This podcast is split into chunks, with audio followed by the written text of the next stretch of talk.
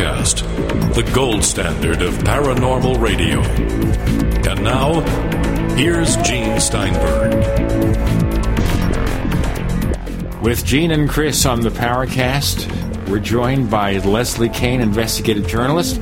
She is a best selling author of a UFO book, which is an extreme rarity. We don't get too many of those. She's researched UFOs as an investigative journalist for over a decade and has lots of important insights. And we're going to cover what she has to say, particularly also about a forthcoming UFO conference and about a certain conference we've talked a lot about called the Citizen Hearing on Disclosure. But first, Leslie, first, welcome back to the show. Thank you very much. I'm so happy to be back with you guys. Now, we got this item that you're hearing about probably for the first time. You don't have to comment on it. Maybe Chris and I will talk about it briefly before we get into it. There's an article from Tony Bragalia, who recently had written a piece being skeptical of the reality of the Socorro, New Mexico UFO landing. And now he has a piece where he concludes that Aztec is really Roswell. Chris, did you read this piece? I, I did, Gene, and I'll tell you, you have to hand it to uh, uh, Tony Bragalia. He's uh, quite quite creative in the way he analyzes some of these historical cases. I, I absolutely disagree with his assertions on Socorro that it was a hoax by uh, by college students. Uh, there's just no evidence to back it up, and the, and the evidence he proposes does doesn't fly. Understand that. Tony is a member of Kevin Randle's dream team to investigate right. Roswell. So, exactly. this particular piece here, and it's already gotten response from Frank Warren and some others at the blog site. What is he concluding here? Well, from the tone, it, it, sounds like he's saying that, that Aztec was actually disinformation trying to take the focus away from Roswell, but that much of the information about Aztec actually could be applied to the Roswell event, which which shows some pretty creative thinking on Bragalia's part. But you know, I, I, think we really need to, uh, you know, to come up with some more solid uh, evidence to back up that assertion. And I'd be very interested to see if he's able to do that. The basic conclusion here is that Aztec was meant to be disinformation, to refocus attention from Roswell. And if that was true, maybe it succeeded because we didn't start talking about Roswell till the late 1970s.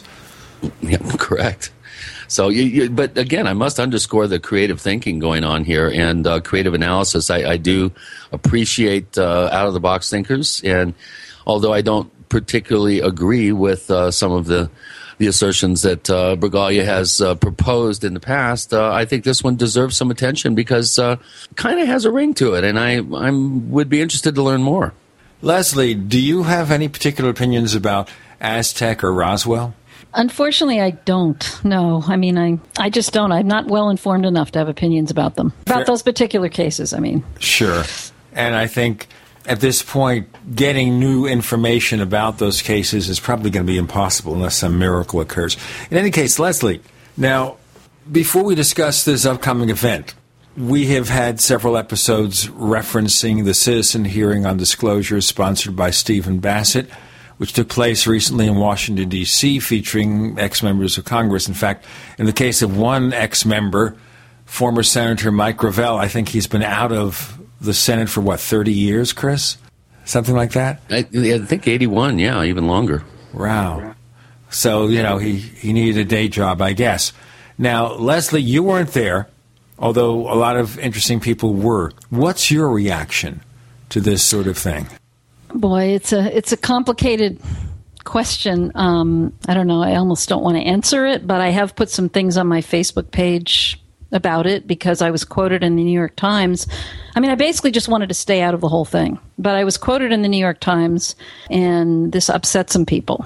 Um, I don't know if you're aware of that that article. In the I'm Times. aware of the item in the New York Times.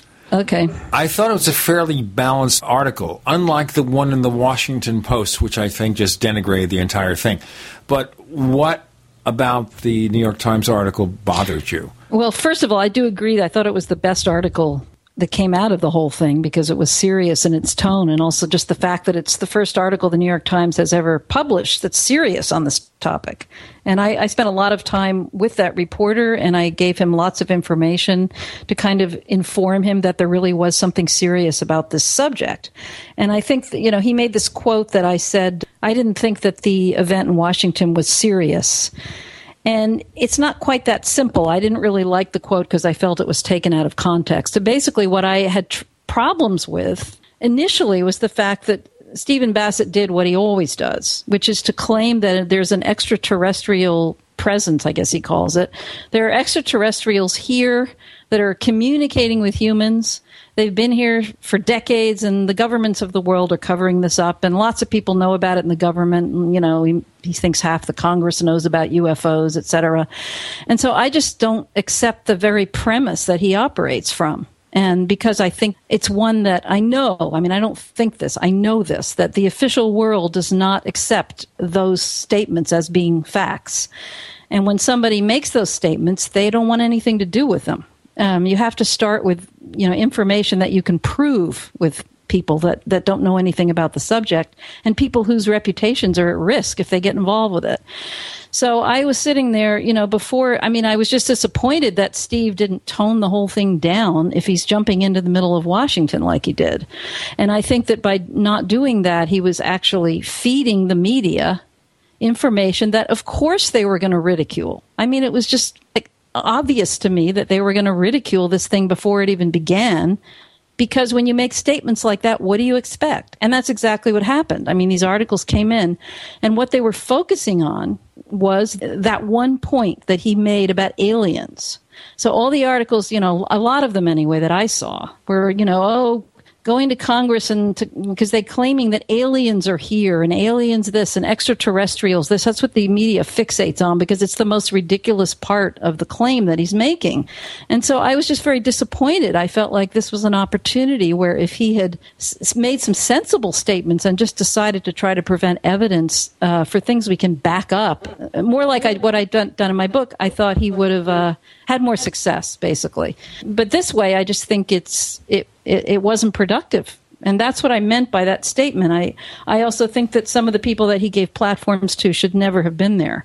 And, um, we can you know, list wanna, the names, yes. I don't want to list the names. okay, but, sure. You know, so I really uh, just wanted to. I wanted to stay far away from it. So that's sort of my take on it. But I didn't mean yeah. to offend anyone. I think there were some serious people there, and there were people there that made very good statements and did very well. I, I, mean, I don't mean to denigrate the whole thing, but I just sort of think that when you taint it the way he has with these kinds of claims, it sort of taints the whole thing. And even though you had some good, serious people there, you know, you sort of lost it by um, going out the way he did with it. And that's just my, you know, I, I, always have felt very strongly about that. I've written about it. I've written articles about the importance of, uh, you know, being careful what you say if you're trying to access politicians or scientists. You just have, you cannot make claims like that. And I, I strongly take that position and I stand by that position. And I think if you look at the media coverage of this event, it bears out it bears out what I'm saying because there were a lot of ridicule pieces. And I, I believe that if he hadn't gone out like that with this extraterrestrial business, he would not have been ridiculed the way he was. That's just my, my perception because I haven't been ridiculed and I've never, when I make, you know, the more kind of sane, balanced statements that I make, uh, I don't get ridiculed. You know, it just bothered me that he, he's so stubborn about the way he does things. Well, you, you know, know, he's been on the Paracast several times. And I know Robert Hastings referenced one of those appearances, a particular portion of one show, where he pretty much said he doesn't care. He plain right. doesn't care about vetting his people. He's looking for, I suppose, the most impact in terms of publicity, but not understanding getting the wrong publicity. This is what you encountered with the New York Times the fact that they are looking for sound bites in this day and age, you want to get the four or five words that seem most provocative and use those as the basis of the story. It doesn't mean they're not serious about what they wrote, and certainly I think the one from the New York Times was, but that's what happens. We'll get into more of that and get into a lot of, I hope, positive stuff coming up. Leslie Kean is joining us, and by the way, Charles Halt will be here in the second half of the show. Lots more to come with Gene and Chris. You're in the Paracast.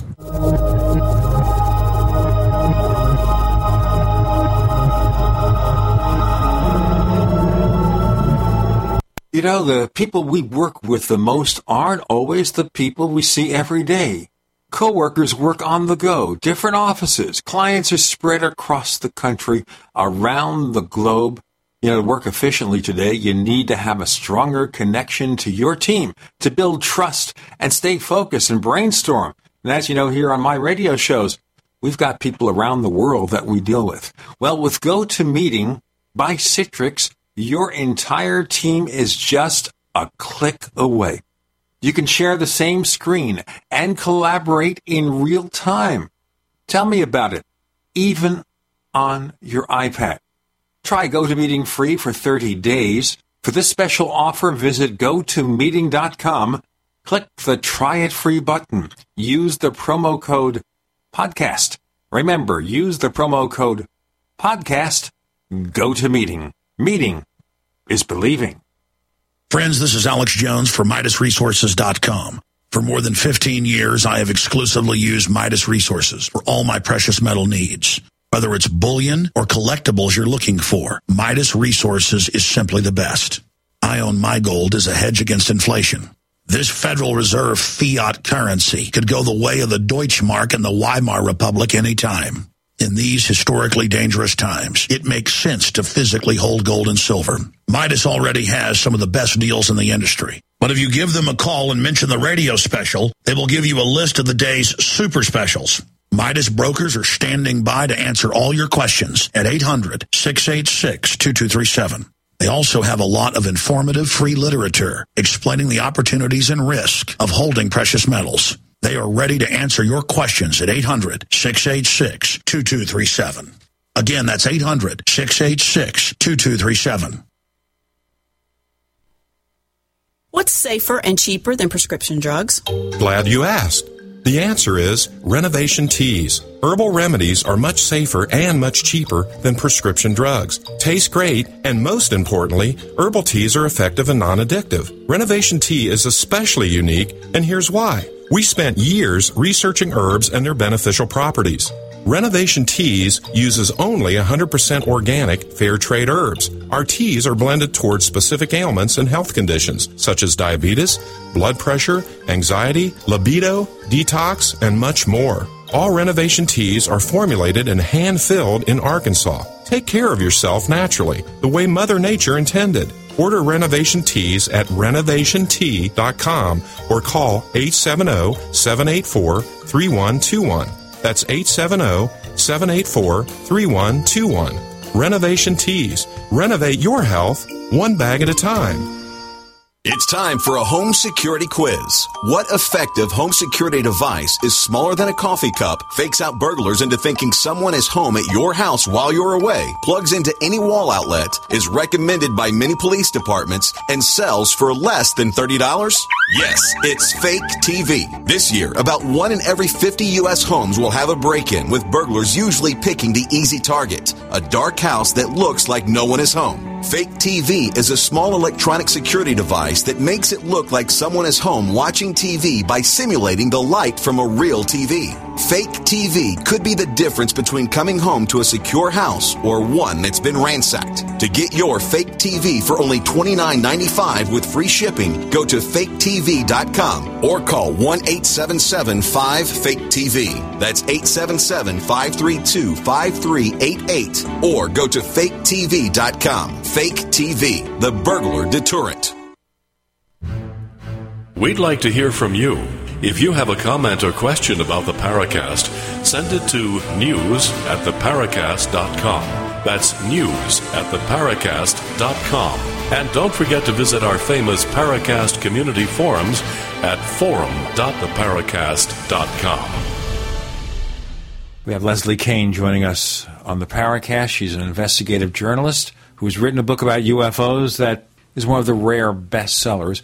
And we were talking here about what I would say, Leslie, and you can disagree with me, about the need to be politically correct when you address scientists and government officials about UFOs. You don't assume facts not in evidence, and maybe UFOs are ET. But unless you can prove that, you don't say it. You can say strange things are going on that we do not understand, but if you push things too far, they're going to just laugh at you. Am I getting this right? Yes, they're not. They're not to. They're going to laugh at you, and they're going to run away. I mean, they may not laugh, but they certainly will not engage with you or take you seriously for one second. I, I, don't understand why Steve doesn't understand that. It's such a simple thing to understand. And I, you know, I've dealt with these government officials for years, and I've dealt with government officials from other countries, both from Chile and France, which represent the best government agencies that exist, you know, on this issue in the world. They wouldn't buy into this extraterrestrials engaging humans for decades and screaming and yelling about government cover ups. I mean, anybody that does that is not going to be engaged by them. So, I mean, Steve has this philosophy maybe that he doesn't need government officials, but then he says he's trying to get to Obama. So, you know, who knows what, what's going on, but it's not rational. And yes, you have to be able to prove what you present. And when you're dealing with people who don't know anything about the subject, which is the vast majority of, of our political establishment, they don't know anything yeah. and they're not interested in UFOs. They could care less. A very you know, good they have other things on their plate. And, you know, there's these fantasies that these people have about, oh, everybody knows about it and they're hiding it or they, they're going into the back rooms I mean, Steve used to say that the Democrats have gone into the back rooms and decided that, that this is going to be the disclosure president and all this kind of stuff. And he makes these statements as if they were facts. It's just deceiving people, you know? I mean, I don't know where he gets this stuff. That's part of the problem with this field is there's too many people out there that are mirror gazing inside a bubble. And unfortunately, when you get a big uh, benefactor to come forward with, you know, seven figure sum, I think it, it kind of legitimizes and validates uh, that that navel gazing and, and sort of existing within the bubble. And your point is well taken. I'm sorry to interrupt you, but I just needed to throw that in there. Mm-hmm. Let's progress with this further. Now, okay. obviously, if we're going to be paranoid about it, we could say that someone like Stephen Bassett serves the interests of anyone who might be keeping a secret. Because you have somebody like him going on there and ranting about this, he's going to help keep secrets. So if that was the goal, if there are really secrets, that's not the way to get them. Well, that's sort of an irony, isn't it? It is. It is. I'm not going to say he's a disinformation agent or not because we live in a paranoid culture. But I notice another way that some people who are very serious about the subject try to make it look more respectable is one, you don't use the word UFO, which has that veneer of silliness about it. You know, right? But that's I mean, very hard to avoid. It is very hard to avoid, but obviously scientists are using the term that NARCAP uses, for example, exactly. unidentified aerial phenomena. And years ago, APRO would insist on calling them unidentified aerial objects, UAO, which is similar. In other words, right. make it very specific. This is something that's going on that we do not understand. We can't necessarily explain it by conventional means. It deserves scientific explanation. And maybe the stench of UFOs carries over to certain people, so calling it something else.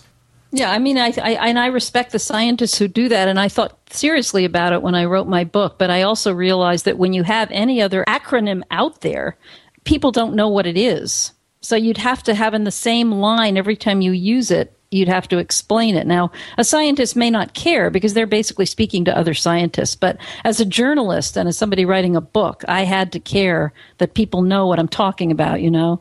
So I decided to use it, but I, I completely respect and understand why people would choose to avoid the term. It's got so much baggage. I opened my book by trying to explain what a UFO actually is and properly defining it which I wish everyone would do, of course. That might change some of the people's perceptions about it, but that doesn't, people don't do it. Everyone assumes a UFO is an extraterrestrial spacecraft by definition. But unfortunately, you know, that's not what it is. And that's one of the biggest problems in, in talking about the subject is that assumption. Very hard one to undo.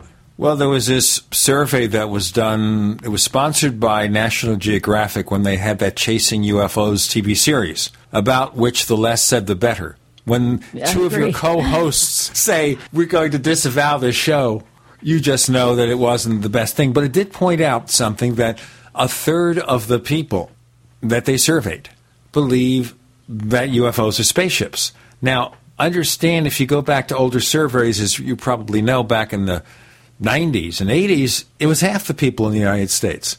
But still, that's the problem.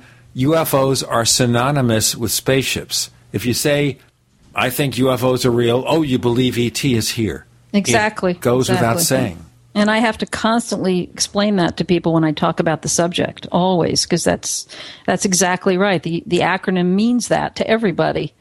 And so it just has to be stated over and over again that that's not what you're talking about. You can press a button in my in my brain and I can I've done it so many times, you know. But you have to do that. And of course, you know, the the, the UFO crowd, the people that you know, like at this event in Washington, I mean, nobody cares about that kind of careful delineation and rigor, the kind of rigor that's needed when you want to make a strong case on behalf of the evidence for, for phys- a physical phenomenon. I just don't think you can go further than that. Um, but that, that, that case can be made, but you have to do it properly, and then people will listen. It's funny, though, how the world has changed. Back in the early 50s, Captain Edward Ruppelt, who headed Project Blue Book, instead of calling them flying saucers, he said, we'll call them unidentified flying objects, which was meant to be the serious phrase. But right. Yep. Soon- I mean, the Air Force defined it. The Air Force wrote up a definition. You know, the U.S. Air Force. It was serious, yeah. And unfortunately, that that changed. It changed into something else over time, and we're stuck with that problem today. I know that in those years, of course, the serious guy was someone like Major Keyhoe, who did state outright he thought we were being visited by ET, but he tried in making the move to get Congress to investigate. He would give the important cases, but he'd be very careful about the stuff that had unusual aspects to it. He'd stay away from UFO abductions, for example. Right. Not saying they're not true. In that case, we're talking about, say, Barney and Betty Hill in the 60s. The point being that that is such an extreme phenomenon that it's just going to turn a lot of people off, no matter how true yeah. it is. Exactly. It's not a matter of what's true and what isn't. It's a matter of strategy. The strategy that's going to get the job done that needs to be done. That's what's important. It's not about what anybody believes to be true or not true. Now, the biggest argument, I guess, is I'm going to ask you this, and we've got a lot of questions from our listeners, is how can we change that climate? Because obviously we have the baggage carried by UFOs, the expectations that have been created through popular culture, through these reality shows. How do we get past that and move beyond it and really figure out what's going on?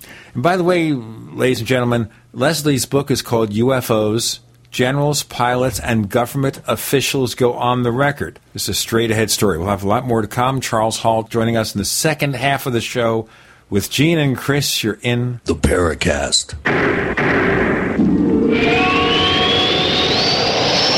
The GCN Radio Network, providing the world with hard hitting talk radio. GCN. Great talk radio starts here. If you want to get your website online and you need reliable service, first class service at the lowest possible price, there's only one place to go. Well, DreamHost has a special promotion with our show where they'll offer you unlimited disk space, unlimited bandwidth, one click web apps such as WordPress, 24 7 support. You can save over $55. You want to know how? Go to dreamhost.com slash radio, dreamhost.com slash radio. Whether it's personal mail, whether it's business email, you want reliable, dependable delivery, freedom from spam, freedom from viruses. Well, Polaris Mail offers professional email hosting services for your personal or small business use. Each account uses 25 gigabytes of storage, an easy to use webmail interface, and full mobile sync. Sign up today for a 30 day free trial at polarismail.com, polarismail.com. Hey there, my name is Frank Bates. Do you know the number one most valuable item in a crisis? Some people think the answer is gold. Others think it's a gun. But the correct answer will shock you. I just created a free video at crisis123.com that reveals a surprising item that is more valuable than gold in a crisis. 97% of Americans don't have this one critical item. In fact, they haven't even given it a thought. And the sad truth is that you may not survive without it when a real crisis hits and a starving mob is right outside your door. What I have to tell you could literally make the difference between life and death for you and your family. Watch my video at crisis123.com to discover the number one most valuable item in a crisis. You'll be shocked. See the controversial video that thousands of other smart patriots have already seen in the last three months. Go watch my video now at crisis123.com before they force me to shut it down. Again, that's crisis123.com. Are you still a traditional smoker? Now experience a new lifestyle and try vaping with e-cigarettes by LeCig. Imagine no ashes, stains, nasty smell, or coughing and hacking. With LeCig e-cigarettes revolutionary microelectronic technology, rechargeable battery, and unique replaceable cartridge, you'll get all the benefits and satisfaction of smoking without the hazards. Choose your taste from a wide variety of our new American-made Vaporeon e-liquids at LeCig.com. And LeCig smokes the competition by serving thousands of worldwide customers with real people customer service, fast, free, same-day shipping, and a 30 day warranty and satisfaction guarantee. So are you ready for a new vaping lifestyle? Then call 870-518-4307. That's 870-518-4307. Or visit LeCig.com, spelled L-E-C-I-G dot com. LeCig e-cigarettes for today's modern smoker. This message dares all fish oil consumers. Yes, many people now take fish oil supplements,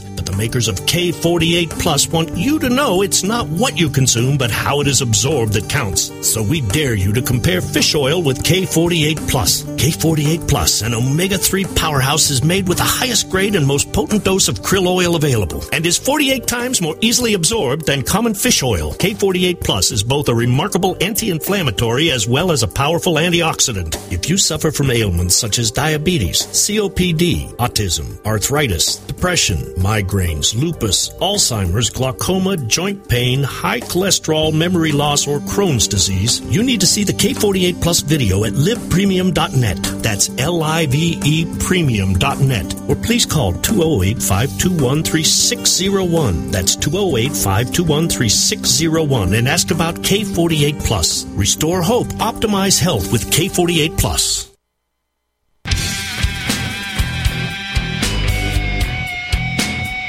This is Kurt Sutherland, the author of UFO Mysteries, and you're listening to the Paracast. Leslie Kean joining us on the Paracast with Gene and Chris. Charles Halt coming in the second half of the show.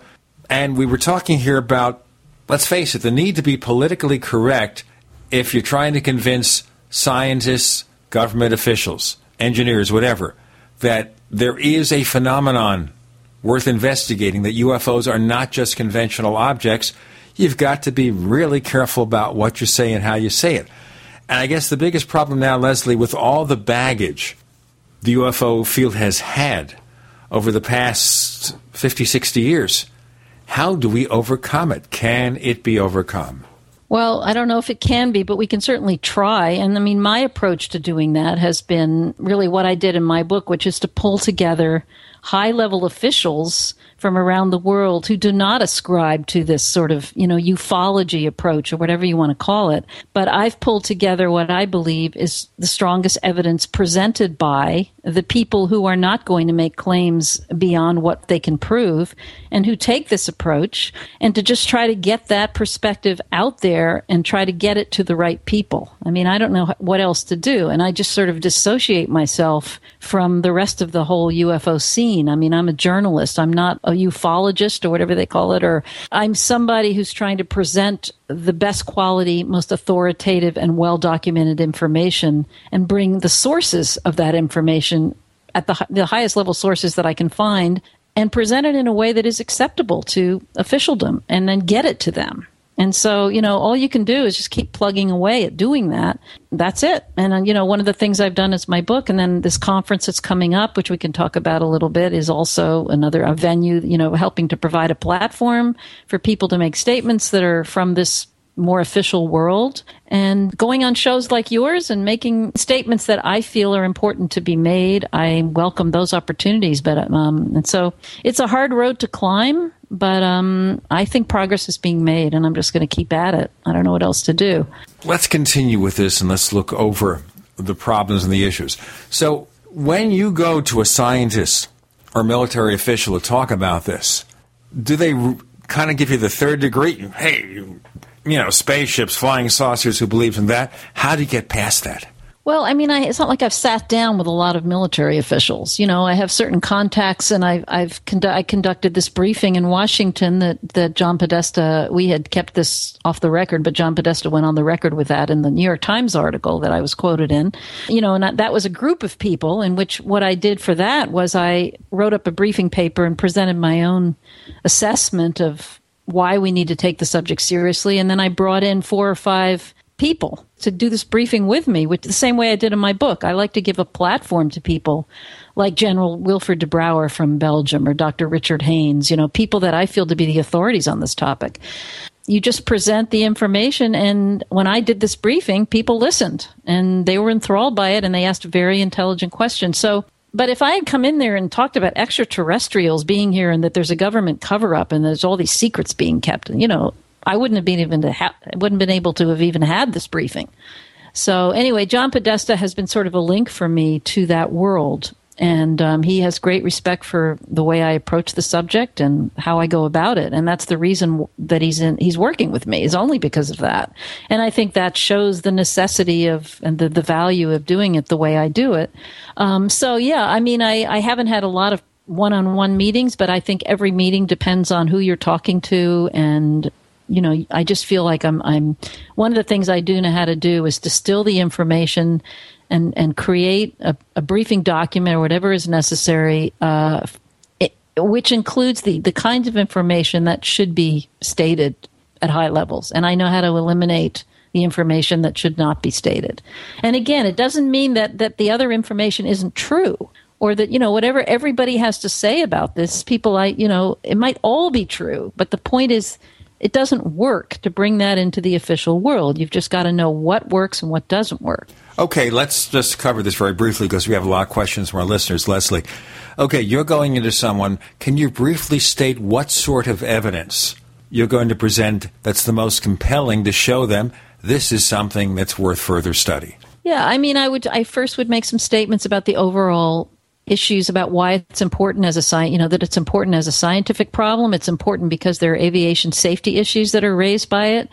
And then I might cite some of the cases that have the most compelling evidence. I think the O'Hare Airport. I mean, I, the argument that I usually take is that we need a government agency in the United States, let's say just a staff person, even one or two people, to serve as point people on this issue. And I, I will I will outline what other governments are doing in other countries and show that they take it seriously and that these are the reasons why, and that we need somebody to interact with those other governments. And that's sort of the, the point that I'm trying to make. And in, in making that point, I have to argue for it. So, uh, an example I love to argue on is the O'Hare incident from 2006, and to, to illustrate the kind of dysfunctional way that our government has responds to these does respond to these cases. That case illustrates that very well. The Phoenix Lights is another incident in which our government had no relationship, whereas in other countries the official agencies would get very involved in these kinds of events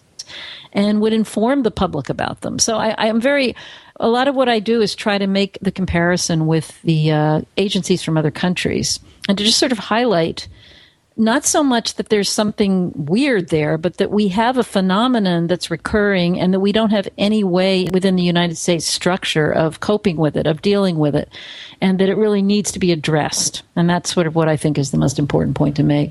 If there's a single country out there that's doing it right, in your opinion, what country would that be? Um, I would say that Chile is doing it the best actually the best in the world as far as I'm aware. I've spent I went I've been down there many times in the last year and actually have watched them work and have been briefed by the General Bermudez, who's the head of that agency. They have four full time staff. They're in the process of getting a fifth person now. And their, their agency is situated within the equivalent of our FAA and they are they're just in it, what's incredible at this agency is you know they do great work but it's the way they're plugged in with all the different government agencies government departments militaries airports aviation communities. They are completely plugged in throughout the whole country and accepted by the country by every every branch of government. And they have regular meetings with you know the the air force commanders high level officials in the navy. And when a case comes up they have a committee on hand which represents experts from all these different areas that will immediately jump in and provide whatever assistance is needed to investigate cases. Everybody takes it seriously there. And it's just a wonderful thing to observe. Um, you know, it's such an opposite extreme from what, obviously, from what we've got going on here.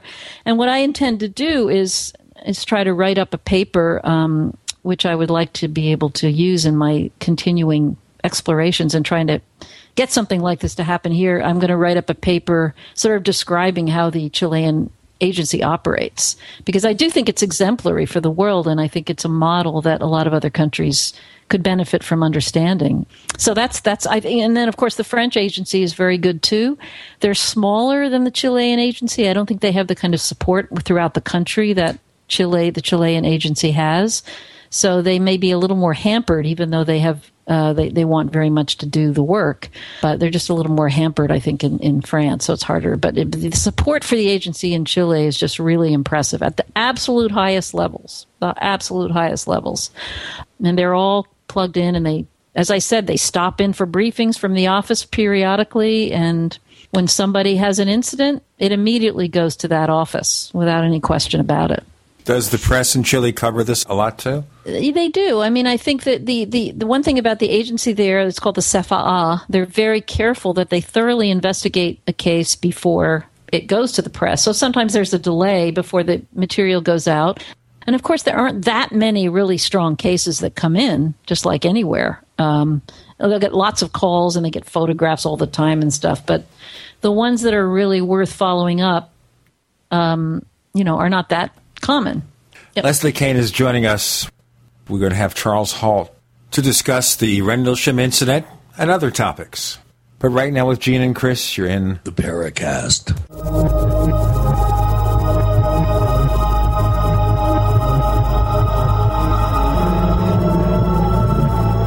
America's number one source for independent talk radio for over a decade. We are the GCN Radio Network. Is there a secret UFO agenda? Do strange creatures from the darkest corners of the mind roam the earth? Is there evidence for mind control, time travel, or devious government conspiracies? Find out the inside scoop on the latest conspiracies, paranormal activity, and Fortean phenomena when you subscribe to Tim Beckley's Conspiracy Journal. It's jam packed with stories, special book and DVD promotions, and the best news, it's absolutely free, sent right to your mailbox. Plus, a bonus free email newsletter sent out every Friday. Simply send an email with your name and address to Mr. UFO at webtv.net. That's Mr. UFO at webtv.net. Find out what they don't want you to know.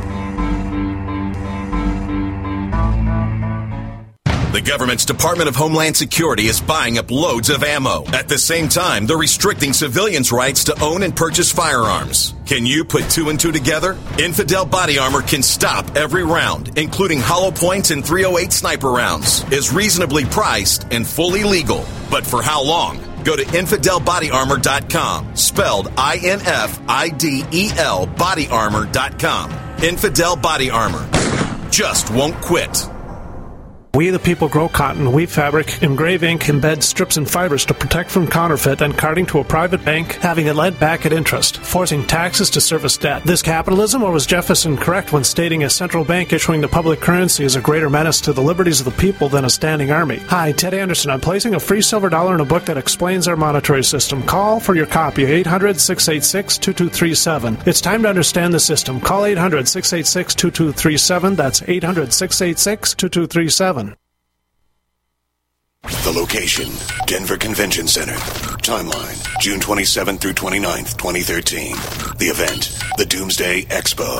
Our world and nation are changing. It's time for an educational experience that will enlighten you and the entire family at the Doomsday Expo, June 27th, 28th, and 29th at the Denver Convention Center. Check out the latest survival products, learn valuable survival techniques, meet other preppers, and meet guest speakers, including Dr. Joe Wallach, Scott Hunt, Jay Blevins, and more. Boost your knowledge with with seminars on natural disaster preparedness, long-term prepping, survival gardens, self-defense, off-grid living, and financial planning. Ladies will get a valuable female perspective on family defense and preparedness. There's even a casting call for Nat Geo's Doomsday Preppers, and everyone will enjoy the first dry food cook-off. Tickets are just $14 for all three days and a Saturday evening concert. Mark your calendars for June 27th through 29th and get all the details at doomsdayexpo.com. Doomsdayexpo.com. Preparation starts here. A little over a year ago, I began to do a lot of research into why, even though I had a pretty good sized meal, that I was still starving. And my research led me to a well known fact that most of the soils that we grow our crops on here in the United States and across the industrialized world are almost completely depleted of almost all of the key minerals and trace elements that our bodies need to rebuild themselves, fight off cancer, and be healthy. I then searched out the best vitamin and mineral company out there and discovered Youngevity. The Youngevity products are designed to give you the real nutrition you need, and once you've got that, you don't have to eat as much to be satisfied. I've lost 37 pounds in two months simply getting the vitamins and minerals I need. Check it out for yourself. It's incredible. Go to InfoWarsTeam.com today and order your first canister of Beyond Tangy Tangerine Complete Multivitamin Mineral Complex Dietary Supplement. That's InfoWarsTeam.com. Hi, this is Don Ecker, and you are tuned in to the Paracast. Let me tell you what, you're going to hear stuff here that you probably won't hear anywhere else. Hear that, George Noory? With Gene and Chris on the Paracast, we have Leslie Kean, investigative journalist, and she's been telling us about other countries where they take UFOs seriously, particularly the government of Chile. And later on, Charles Halt's going to tell us about Rendlesham and more this week in the Paracast. By the way, Leslie, you were telling me that the people from Chile are coming to the United States in late June to do a presentation before a conference. Tell us more. Yeah, I mean, I think that this upcoming conference is one of the most special aspects of it um, is that um, one of the top officials from the Chilean agency, as well as the top official from the agency in France, are both coming to speak at this conference which is on June 29th and June 30th, and I'll give the website about it. But the point being that these two guys from the leading agencies in the world have never spoken at a UFO conference in America or any conference in America before, and let alone never been at the same conference together. So, as far as I'm concerned, I think this is one of the more exciting aspects about this. It's really historic that these two gentlemen are coming uh, to this event, and there's other speakers as well. And it's it's a conference that's a two day event in Greensboro, North Carolina, and the website address is it's the Center for UFO Research North Carolina, C U F O R N C. Or if people go to my Facebook page, which is just my name, I have links all over the place for this the website for this conference. And I really encourage people to check it out. Anybody that's near North Carolina, I really hope they will come. And it's just, I think it's a, a rare kind of conference because it includes serious scientific people and um, including two PhD professors from universities in the United States. We've got Dr. Richard Haines from NARCAP, who who rarely will go to a conference. So it's an opportunity to see him and General de Brouwer coming from Belgium to talk about the Belgian wave. And, you know, one of the, there's going to be new information presented by these people too. For instance, the Belgian wave, you know, had that very famous photograph from Petit Rechain, which has since turned out to be a hoax, which was a, a terrible development a couple of years ago. So, um, one of the things de Brouwer will do is update us on that situation. And who else is coming? Um, I'm just. Of course, we've got Charles Halt. Charles Halt, of course, and he's going to give, and he's, you know, there's there's constantly new information on the Rendlesham case coming out, which he's going to bring forward, and and you know, many of the people coming, I think, will never have heard him before, so I think um, there'll be a lot of really great lectures, and they're both, you know, exciting but also very authoritative. I mean, you know, the information you're getting here is reliable. General uh, Parviz Jafari, also from the 1976 incident over Iran, the dogfight over Iran. He is going to be coming and to talk about what it was like for him to be piloting an Air Force plane in 1976 when he was a gigantic UFO shot projectiles towards his aircraft, and he lost control of his uh, his equipment at the last minute when he's trying to defend himself. So a lot of uh, and he he became a general afterwards. So we have, I think, a, a very great group of people, and it's a rare a rare event, I think, in its kind of seriousness and also in its international aspect. It's being hosted and really produced by a man named Kent Senter, who is has been involved with MUFON for decades, and he has actually has a serious problem with cancer right now, and this is sort of he's got you know a, a terminal disease, and this is his his great wish has been to produce a very serious UFO conference, and he's just working incredibly hard. And he's just unbelievable to me what he's been able to accomplish to make this happen. And it's really because of him that it's happening. So and i've, I've basically just been a consultant for him but he's the guy that's putting the whole thing together. We have to be grateful for all his hard work.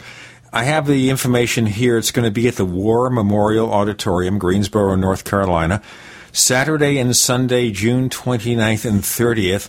And according to this, you can actually go to Ticketmaster to order tickets, which makes it really easy because you don't have to even remember the site. You can just go to Ticketmaster and look it up or cufornc.com. We'll have links over at theparacast.com or check Beautiful. Leslie Kean's Yep. Facebook site to learn more about it. and I'll be there event. also just to add this that I'll be there signing my book and what's kind of amazing for people who you know like my book is that five of the contributors who actually wrote chapters in my book are going to be there so it's an opportunity to get signatures from not just me in the book but the the, the incredible people who have written chapters for it and to get signatures from the uh, French and Chilean officials as well so I think that's special. And also, we have a science lecture Saturday night, which is uh, astronomer, astrophysicist Jeffrey Bennett, who is not at all a UFO guy. He's coming in just to talk about the scientific search for extraterrestrial life and, and all the implications of that and what science is doing and what the Kepler satellites are discovering about exoplanets, all the Earth like planets out there, and, and that kind of stuff, which I find com- extremely fascinating. So that's sort of a special science lecture that we're having in the middle of the conference as well. Well, of course, if UFOs are ET, they really are ET. And obviously, here at the Paracast, we still say the jury's out as to what UFOs really are. We don't know yet. But if they are ET, certainly it's become easier to accept because of the discovery of possible Earth like planets around the galaxy. We have a bunch of questions, Leslie, of you and later on of Charles Halt, but I wanted to get a few of them in before we continue. Chris? Yeah, Leslie, I'm, what I'm going to do is I'm going to combine um, a number of these questions together into kind of groups and, and sort of uh, generalize uh, the question uh, for the sake of brevity here.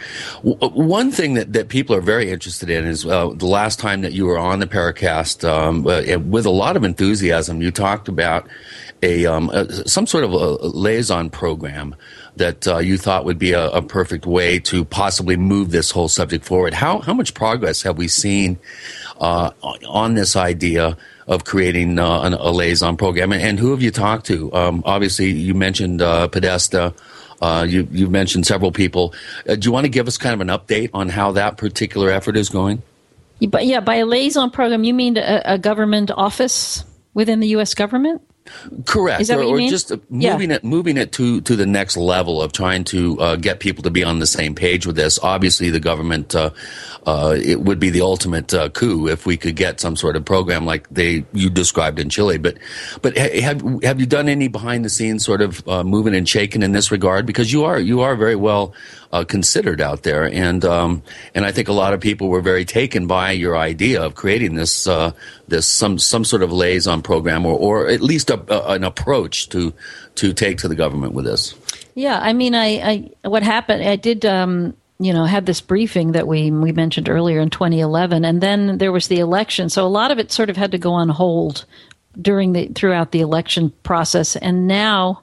I am going to get back into sort of uh, trying to take some more steps in Washington. It's very much is behind the scenes, but basically it's just about networking with the right people and seeing if the right people are willing to go to the other right person that might be a little higher up. And um, just exploring various ways in which such an, an, a staff person could actually be assigned. I mean, I, I, you know, even if we just had one staff person within the, let's say, the OSTP, the Office of Science and Technology Policy, that was assigned to manage this particular issue, that would be a tremendous accomplishment. Um, let alone an agency of you know, four people. I don't expect that. But uh, so, yeah, I mean, it's a slow process. It takes a long time to get meetings and appointments with anybody of note, as as you all probably know. And so I am just sort of plugging away at it. And basically, um, I can hopefully report back to you after certain things happen, but not before. Well, that implies certain things might happen, which might. might. Let's hope. Do you think that the current circus in Washington, where they can't think about anything else more than the IRS, more than Benghazi, or about the most troubling aspect of all, tapping phones or checking out logs of reporters, do you think that's making it more difficult to get serious attention to other subjects? I don't know. I'm not sure I completely understand the question, but I mean, I, I respect the fact that people in Washington and in government are have m- many, many important issues on their plate. Um, I suppose they also waste time with things that maybe people don't think are so important, but I don't think there anything's different in that regard. I mean, I'm not sure I completely understand what that question is getting at. Well, actually. maybe whether the fact that so much attention is being focused on all this scandal du jour or whatever, real or imagined, as opposed whatever. to something else, or right? Does I it mean, take that's- does it take attention away from other pursuits? I, I just don't know. I mean, I think it's par for the course that those things always go on. It's just part of the scene. Uh, whether it takes attention away from something else, I, I just I wouldn't know how to answer that. Sorry, I don't know. Maybe you guys can.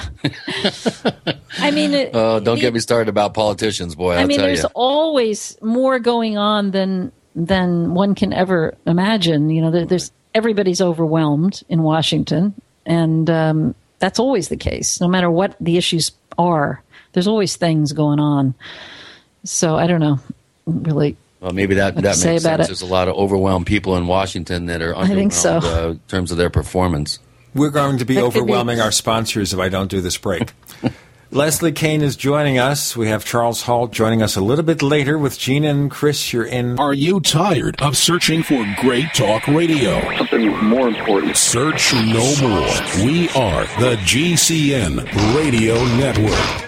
Hi, this is Ted Anderson. If you'd like to listen to GCN programs on the go, I have great news. GCN has created a Droid and iPhone application, and it's free. Just as easy as going to GCNlive.com, click on the banner, and download. Before you know it, you'll be listening to your favorite hard hitting GCN shows, live or on demand, right on your Droid or iPhone, 24 7 and on the go. So download the Droid and iPhone app free by clicking on the banner at GCNlive.com. Thanks again for listening to GCNlive.com. Again, that's GCNlive.com. Hi, this is Ted Anderson. Have you ever wondered why banks, stockbrokers, investment advisors won't talk about gold IRAs? They've been available since 1986, yet the financial industry won't recognize the value of gold for your retirement. Gold has outperformed paper investments, yet no word about IRAs. If you would like to have gold for your retirement, call 800 686 2237. Don't get left behind by rising inflation and low returns. Call 800 686 2237. Secure your future and call 1 800 686 2237.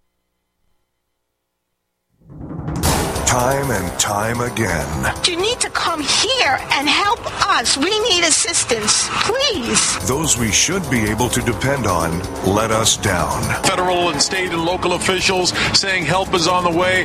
Well, the folks here in Belle Harbor say, show me. Don't depend on the government to save you. Take action now so that you're prepared for the next disaster with mypatriotsupply.com. Get the best prices on storable food, non GMO seeds, water filtration devices, home canning equipment, survival and self reliance books, and more at mypatriotsupply.com. Call 866 229 0927. We are hurting down here and we need help immediately. Before it's time to survive, it's time to prepare. MyPatriotSupply.com. MyPatriotSupply.com.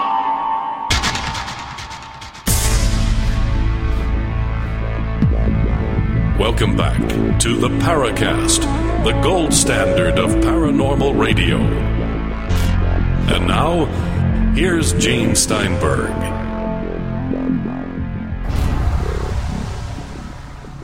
With Gene and Chris in the Paracast, Charles Halt joining us in a few more segments. Leslie Kean is answering your questions. Chris has mined through the various queries in our question bank area of forum.theparacast.com. He's trying to combine questions, keep them within a specific topic range so we don't get overwhelmed. Chris, what's next? There are some questions that have to do with your own personal beliefs around this or your intuition possibly around this this subject and here's a pretty good uh, question from Ezekiel I think he he kind of hit the nail on the head on possibly how to pose this question to you what is your opinion in evolving around the UAP subject or UFOs? Where, where, do you position yourself on a scale of 1 to 10? 1 being the phenomena somehow originates from Earth, and 10 being that it's extraterrestrial.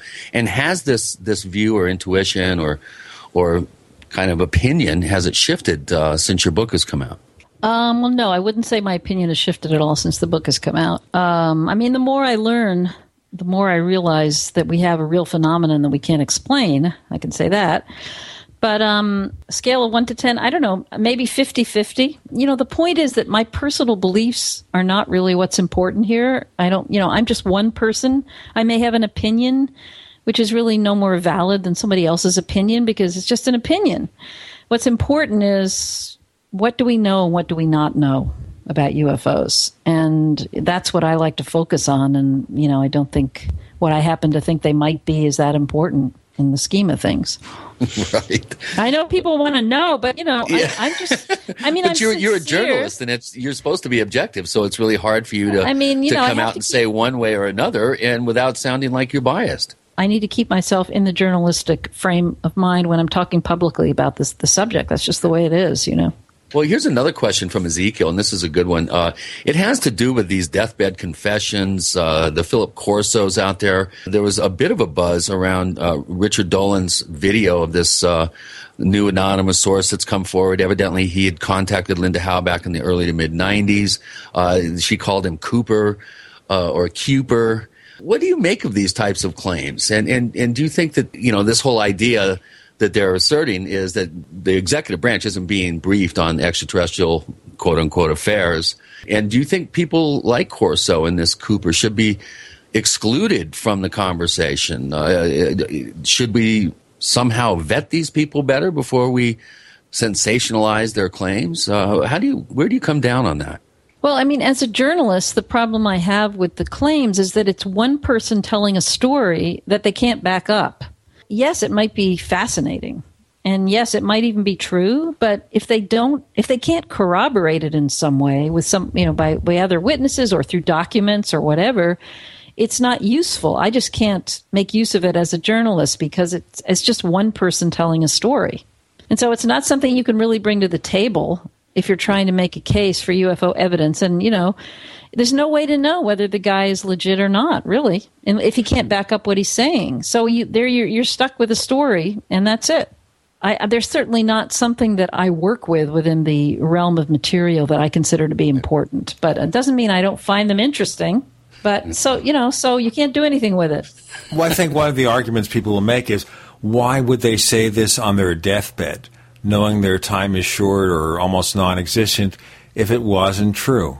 I think that's the only yeah. argument you could say. But as you say, if there's no evidence, it's just somebody's story. Maybe something for and their you know, family to talk about when they remember it, them. It could very well be true. I think it's fascinating, but what can you do when you can't prove it? That's the well, point. a journalist, I mean, a journalist requires confirmation and then a third. Uh, generally, a third confirmation before yeah. before a good journalist will run with any sort of claim or story. And so they need does, at least two, two, two other sources. Right. And so does a member of the political establishment who doesn't even accept that UFOs are real. Yeah, you know, to accept a deathbed confession talking about alien bodies, you know, what are they? They're just, they can't relate to that unless you can prove it. So, you know, that's why I, I don't mean to disrespect those confessions, and they could very well be true. I have no way of knowing, but I can't really make use of them. That's the problem.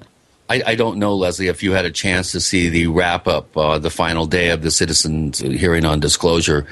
But I, I've stated on the show that I thought uh, Paul Hellyer, the former Canadian Minister of National Defense, his sort of uh, presentation at the end or his opinions at the end were, uh, I thought, the low point of the whole thing, quoting uh, a questionable abductee and his conversations with aliens and what the aliens are telling us and this sort of thing, and and then making the claim that there are four different species running around the planet on Earth. Ezekiel wants to know what you think of of of that particular way to sum up that that event, and uh, and and how do we curb certain you know high powered individuals enthusiasm once they do get involved in this? I mean how how can we get them not to uh, become more of a of, a source of the problem here uh, with acceptance of this subject? Yeah i mean i, I agree with you. I, I watched the Hellyer and i was absolutely shocked to tell you the truth that that he with what he was saying just couldn't believe it that he would and that he was being given a platform to say those things in Washington. You know, it was just I was very surprised, and I, I what can I say? I mean, I think it was entirely inappropriate for him to make statements like that at a, in Washington D.C., et cetera, et cetera. So I, I, I was just really, really surprised. And the only way I think we can curb it is to just not provide platforms to people who are going to make statements like that, and to be, you know, require that before people become part of an event that we know what they're going to say, you know, to have some control who's ever organizing the thing. Um, so that inappropriate material is not presented. I mean, that's the only thing you can do. And obviously, in the citizens' hearing, there were absolutely no restrictions. Anybody could just come in and say whatever they wanted. Uh, and yeah, I, I, was. I have to say, I was just stunned when I when I heard Hellyer. I don't. I don't. You know. I don't know what to make of it. I mean, the guy's very old. He's old. Oh, uh, I, I tell you, I was trying to tickle my nose so I could come up with the with the old vaudeville. Boosh. I really, I, I, mean no disrespect. I was, I was really going to just, I, I, I, was hopping mad, standing there, just a few feet away from the table. I, I was at the entire thing, filming it uh, for the streaming, and I was incensed. I could not believe it. And I saw people in the audience just rolling their eyes, going, "Oh no," holding their heads. No, I couldn't believe it. I and I, I think and I remember that I think that the uh, panel eventually had to tell him his time was almost up because he was going on and on. And He started to quote Bin Laden, didn't he? He started talking about 9-11 and Bin Laden. I think. I know it. it I was all over the place, and you know, I, I just, I, with all due respect, it just was inappropriate for this for that to have happened. I mean, what can I say? They lost control. Before we lose control, another question, Chris? Yeah, uh, uh, this is a really good one, and i would be very interested to hear uh, about the response to your book since it's been out. This comes from Artyom, who's a longtime poster here at the forum, theparacast.com, and, and he's given your book a five star rating uh, at Amazon, just absolutely loves it. And he says, since the book was written and published, what impact do you think it's had on people's perceptions? And what sort of feedback, basically, have you been getting uh, from people? Well, thanks a lot to, to him. Um, I continue to get very positive feedback, but I mean, especially on Facebook, you know, people keep writing. It's plus it's been translated into like eight languages around the world, so it's it's getting more and more play in other countries, including China and Brazil and some pretty big countries, Germany. Um, and I think what matters the most to me is when somebody says to me, which happens quite frequently, that so and so who they know was a total skeptic about this issue. This one woman just wrote me on Facebook actually. She said, My husband has never, he's always thought this issue was bunk. And he read your book and he's now completely changed his position. Um, and I think that's really, this book is useful for persuading people who would otherwise not take the subject seriously when they're just exposed to what's out there all over the internet, you know? And that makes, that's really satisfying to me. And I think it continues to happen that people are continuing to read it. It's still selling fairly well on Amazon and that it's still influencing people. And um, that makes me very happy. And, you know, I do get also quite a lot of letters from witnesses, people that want to share sightings with me. Sometimes they're military people uh, that have never really felt comfortable or never felt they had anybody before that they felt comfortable talking about this with. So, I mean, that happens to me quite a lot. We'll have Charles Halt joining us after the next segment. Leslie Kean with Gene and Chris. You're in the Paracast.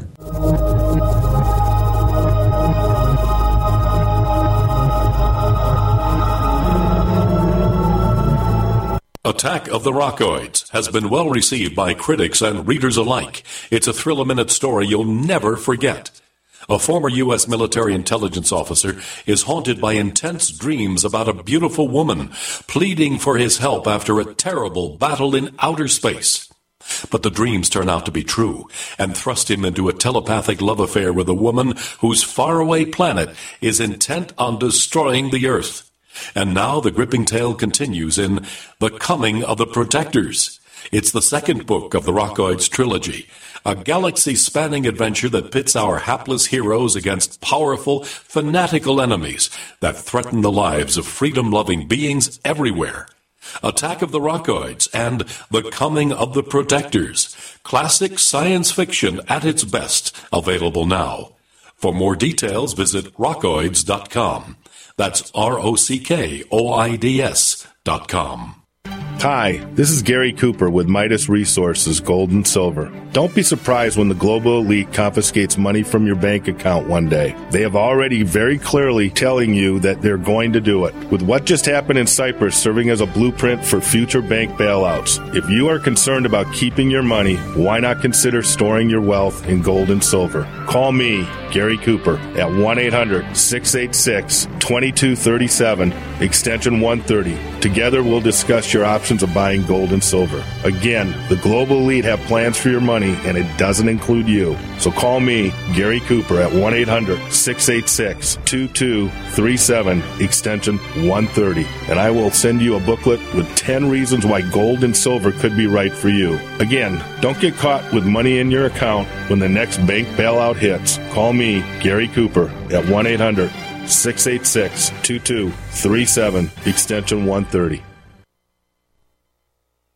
The ninth annual Health Freedom Expo returns June 7th through June 9th at the Schaumburg Convention Center in Schaumburg, Illinois, featuring over 75 world-renowned doctors, activists, and experts. Meet Dr. Joel Wallach, author of Dead Doctors Don't Lie, actress and activist Daryl Hannah, famed Dr. Patch Adams, women's health expert Dr. Joan Borysenko, GMO activist Jeffrey Smith, and renowned natural health doctor Dr. Joseph Mercola. Sample delicious healthy foods, watch award-winning documentaries, attend exciting panel discussions, discover the latest natural health products, and be sure to check out the expo hall filled with 200 exhibitors. Don't forget about the new interactive pavilions and receive free screenings. It's all here under one roof for only $20 a day or $45 for the entire three-day weekend. It costs less than a doctor's visit. But hurry, tickets are going fast. For tickets and info, visit healthfreedomexpo.com or call 888-658-3972. The Health Freedom Expo, your one source for total natural health solutions. Did you know that gold and silver contain healing properties? It's true. Since the beginning of mankind's history, gold and silver have not only been used as real money, but also for healing our minds and bodies. UtopiaSilver.com is your leading source for colloidal silver and colloidal gold, offering supplement protocols that can heal and enhance your health. Protocols for boosting the immune system, insomnia, yeast infections, herpes, and countering the effects of vaccinations and radiation poisoning. And now, Utopia UtopiaSilver.com encourages the use of real money with this buy one, get one free real money special. For details on your colloidal silver and colloidal gold supplements, call 888-213-4338 and ask about 50% off for first-time customers. That's 888-213-4338 or visit utopiasilver.com. UtopiaSilver.com. Fighting for liberty and healing one American at a time. We'd like to hear from you.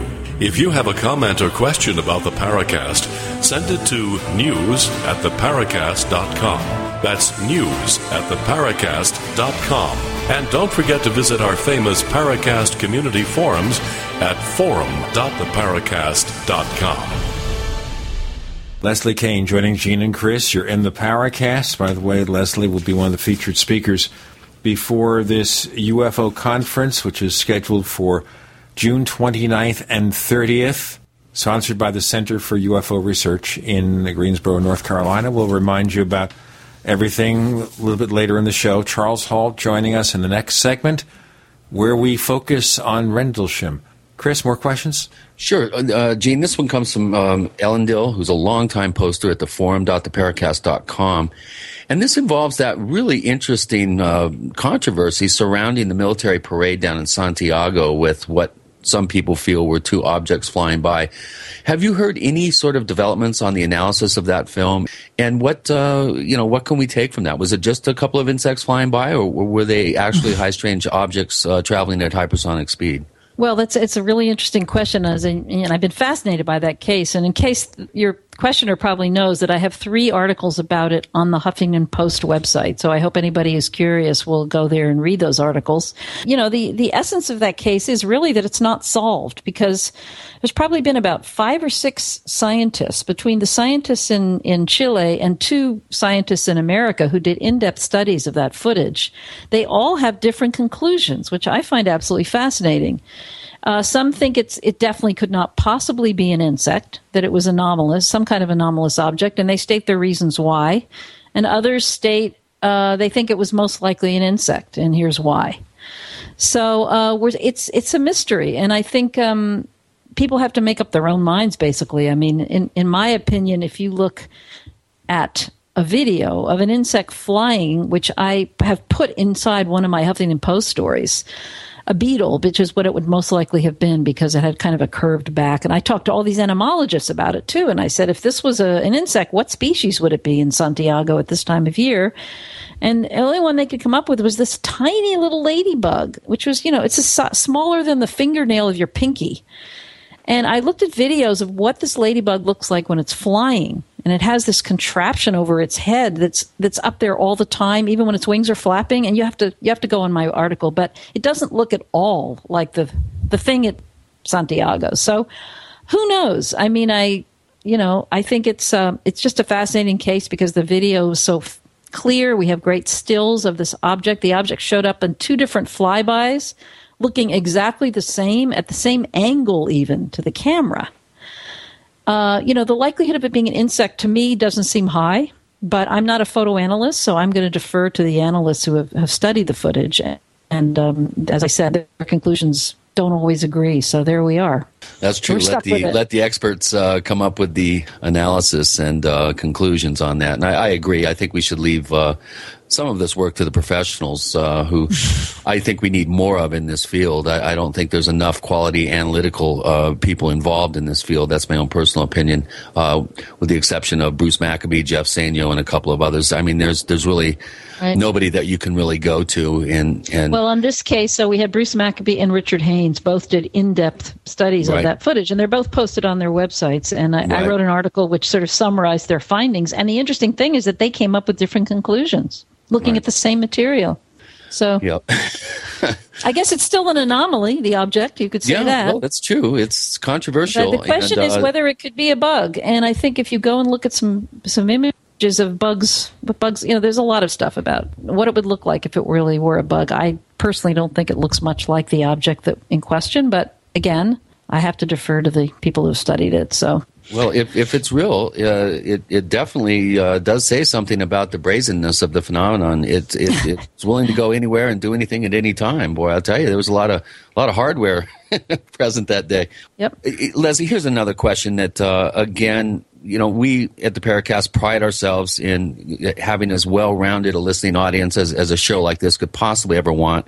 We do have a lot of skeptical people that uh, tune into our show because we do attempt to be as objective as possible about the subjects we cover here. And and that this question has come up several uh, in several different ways on uh, at the forum.theparacast.com. And that is, how would you dis- uh, respond to the old debunkers question? Why don't we in this day and age with so many cameras and cell phones around have any clear footage of UFOs or related phenomenon? And this goes right to the to the last question of of you know the sort of ephemeral way that these things show up. We don't have any clear, concrete, cut and dried evidence. And why is that with all these cell phones and, and cameras around now? Yeah, I mean it's it's a great question, and I think the point is we do have some very good and very clear photographs of UFOs that have been analyzed in labs. I mean, I've got some of them in my book, but let's say we've got maybe five or six that are really, we really, really seem to be legit. One of the reasons I think is that when a witness is observing a UFO, and I've talked to so many people who have told me the same thing, if they see something going by and they're like totally awestruck, they're staring at it, they don't want to take their eyes off it. They know that they only have like 15 seconds and the thing's going to be gone.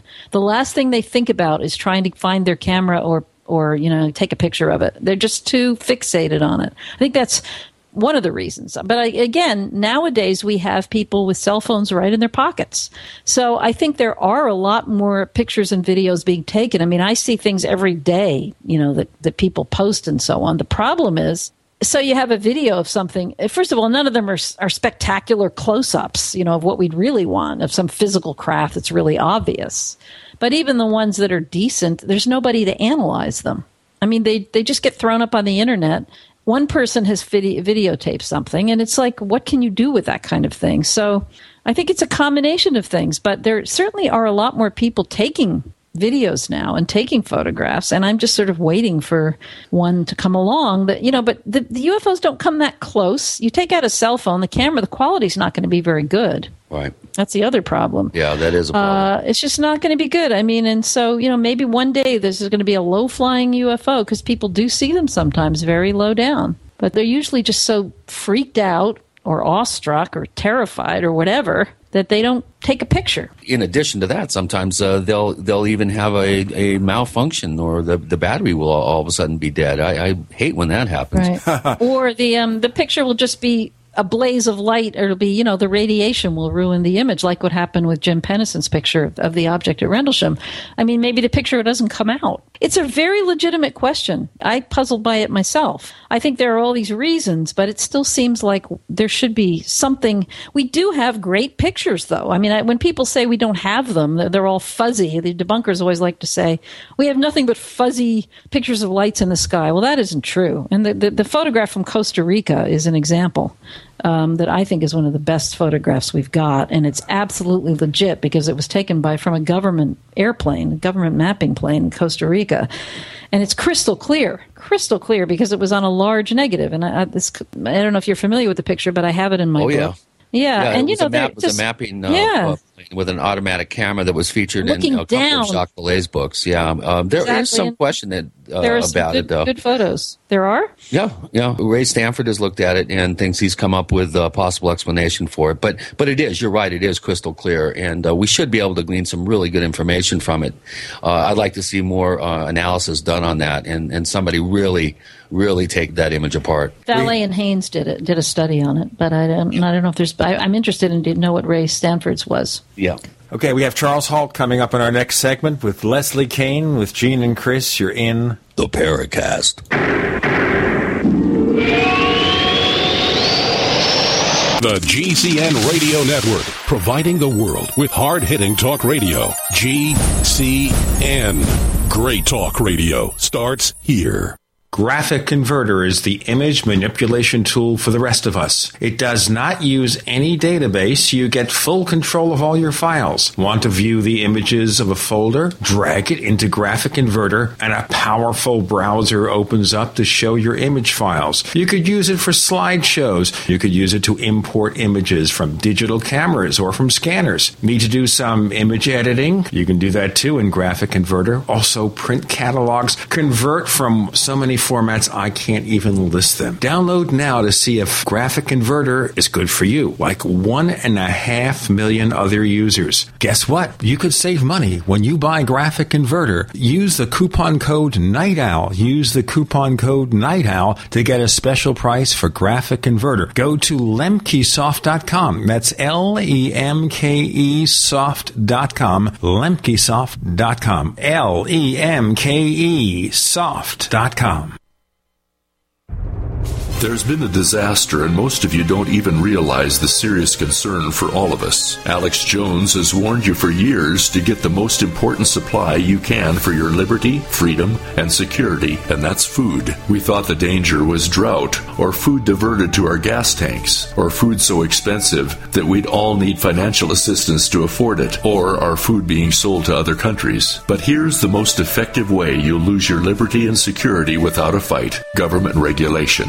The do it yourself public services of many LDS Mormon food storage canneries can no longer be provided. This, along with the recent private gardening and farming regulations and additional government control of food supplies and resources, says food is the ultimate priority. eFoods Direct will provide free shipping on all food orders until further notice. Call 800 409 5633 or on the web efoodsdirect.com slash Alex. We all know that Berkey Water Purification Systems are the most trusted name in water filtration. As an authorized Berkey dealer for over six years and serving thousands of satisfied customers, the Berkey Guy offers amazing specials for Berkey water filtration systems. The Berkey Light systems include a set of self-sterilizing and recleanable black purification elements that purify water by removing chlorine, pathogenic bacteria, cysts, and parasites to non-detectable levels and remove harmful chemicals such as herbicides and pesticides. Order the Berkey Light system today, complete with two black Berkey elements for only $231, and the Berkey Guy will ship your order free of charge. With the purchase of a Berkey Light, the Berkey Guy is also offering a set of fluoride and arsenic filters for only $39.99. That's over 30% off the retail price. Call the Berkey Guy at 1 877 886 3653. That's 1 877 886 3653. Or order online at goberkey.com. That's goberkey.com today. Hello? Congratulations. For what? For losing all that weight. How'd you do it so fast? ASAP. ASAP what? What's that mean? Are you ready to get as skinny as possible, as soon as possible, as simple as possible, and as sexy as possible? I'm listening. Then get with the ASAP program. It's real and it works. No smooth talk, no slick advertising, and no exaggerated claims of success. I've got to know more. Welcome to ASAP, as slim as possible. Whether you have 10, 20, or 50 pounds to lose, ASAP is your weight loss answer. ASAP targets the abnormal fat reserves and makes them available to be burned as fuel and contains no caffeine or hormones. Order ASAP at wholesale prices or join the team to share the business with others. Visit GCNteam.com or call 877 878 4203. GCNteam.com or call 877 878 4203. Lose weight and look great with ASAP, as slim as possible.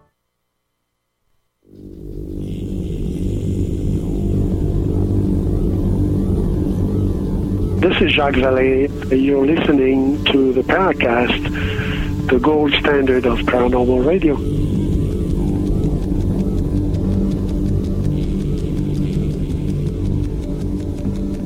We're joined this segment on the Paracast with Gene and Chris by Colonel Charles Halt. We're going to ask him some key questions about the Rendlesham case, and also we're going to ask your questions from the audience. Leslie Kean stays on, and she's going to contribute some of her observations and maybe a few questions. Colonel Halt, welcome to the Paracast. Well, thank you. We're glad to have you here after all these years. And I think the first question to ask, because a lot of our listeners have heard about the Rendlesham case, are there things you can tell us that people tend to get wrong or don't understand about the case? Uh, how much time do you have? Uh, well, there's so much misinformation. and dis- there's so much misinformation and disinformation out there. A lot of skeptics don't know or understand the whole scenario. I guess is the best way to put it, and they shoot from the hip. Well, let's do our best, okay? Okay. So, give us a few key areas where we're getting it wrong about Well, I keep hearing this lighthouse stuff. You know, I can see the lighthouse. The lighthouse was visible once we got to the edge of the farmer's field. It was off to the right about 30 degrees. I saw the object in the field between myself and the party I was with and the farmer's house.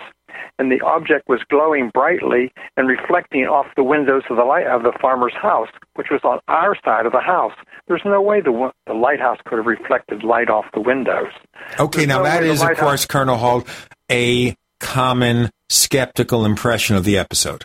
That's Yes. what they've been claiming, that it's a lighthouse. Yeah, what, did you ever see a lighthouse move through the forest?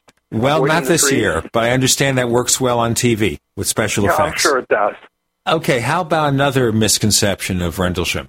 Well, there's a lot of confusion because the primary witnesses from the first night were brought in and, how shall I say, interrogated with hypnosis and sodium pentothal, or that's what they assume it was, some type of an injection.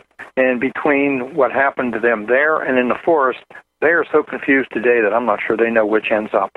Which particular witnesses we talking about? I'm talking about, I don't even want to call him a witness, Larry Warren, Jim Penniston, and John Burroughs. So you're saying basically what they report, and we've had Burroughs on the Paracast a couple of years back. The things they remember, they're misremembering because of the sodium pentothal and because of the hypnosis? or because of what happened to them in the forest. Or quite possibly later they had regression hypnosis. I don't know. I know the stories have changed, locations have changed, all sorts of things have changed. Well, that becomes particularly discouraging. It certainly is. It's very frustrating. Give me a couple of examples here. What specific things can we point to that they are misremembering that you know to be other than what they say? Several times, Jim Penniston and I and John Burroughs were back on location there doing some filming and working with some producers went to certain productions. We always went to the same site that I was taken to the first time I went into the forest. Several, three or four years ago, Jim and I were back with MPH doing a production for them, and he went out the east gate and took us to the right about, oh, I don't know, a couple hundred yards, oh, a half a mile, quarter mile from the original site, and swore that was the right site. And he said, This is what the trees looked like when we were there. Well, Vince Thurkettle, who was the forester at the time the incident occurred, was with us. And Vince said, These trees are only 25 years old. It couldn't have been here. Well, I already knew that, but I didn't say much. That's just one example. If you look at Jim Notebook, the notebook didn't appear until about 25 or 30 years later. Recently, I've run across someone who met the gentleman that rode on the bus back from the site with Jim when Jim came in from Guardmont back to the base. And Jim described what happened and pulled his notebook out and drew a sketch in the notebook. Remember Bertolino, Bertolino. There was nothing else in the notebook that he could see. The date in the notebook is dated, an incident occurred, time and date are wrong. It has it on the 27th of December, not the night of the 25th, morning of the 26th. There's a whole lot of inconsistencies. Something happened to them. There's no doubt about that. That's well documented But, you know, things have changed. They've been, how should I say, had. Well, that's a good question here, too. Do you think it's the government investigators who screwed the pooch, as they say, or do you think it's the nature of the phenomenon they encountered that impacted I, their memories? I can't answer that because I don't know. Maybe a combination thereof. I, I don't really know. How did your superiors handle your particular experiences here? How did they treat you? Uh, I didn't have any real problems. I was kind of in shock, you know, anticipating the worst. I guess is the best way to put it. Uh, no, they believed me, and uh, we kind of just put it to bed, if you know what I mean. I wrote the memo to the Ministry of Defense that was not supposed to be released, and uh, as far as we were concerned, it all went away, which it did, and it reappeared three years later. Well, the other issue to ask about there: did it impact your career? in the Air Force? Fortunately, not, because it, the intervening three years I got promoted. I'm certain if it had come out and I'd made the papers and there'd been a big splash about it, I probably wouldn't have been promoted. There's a stigma that goes with this.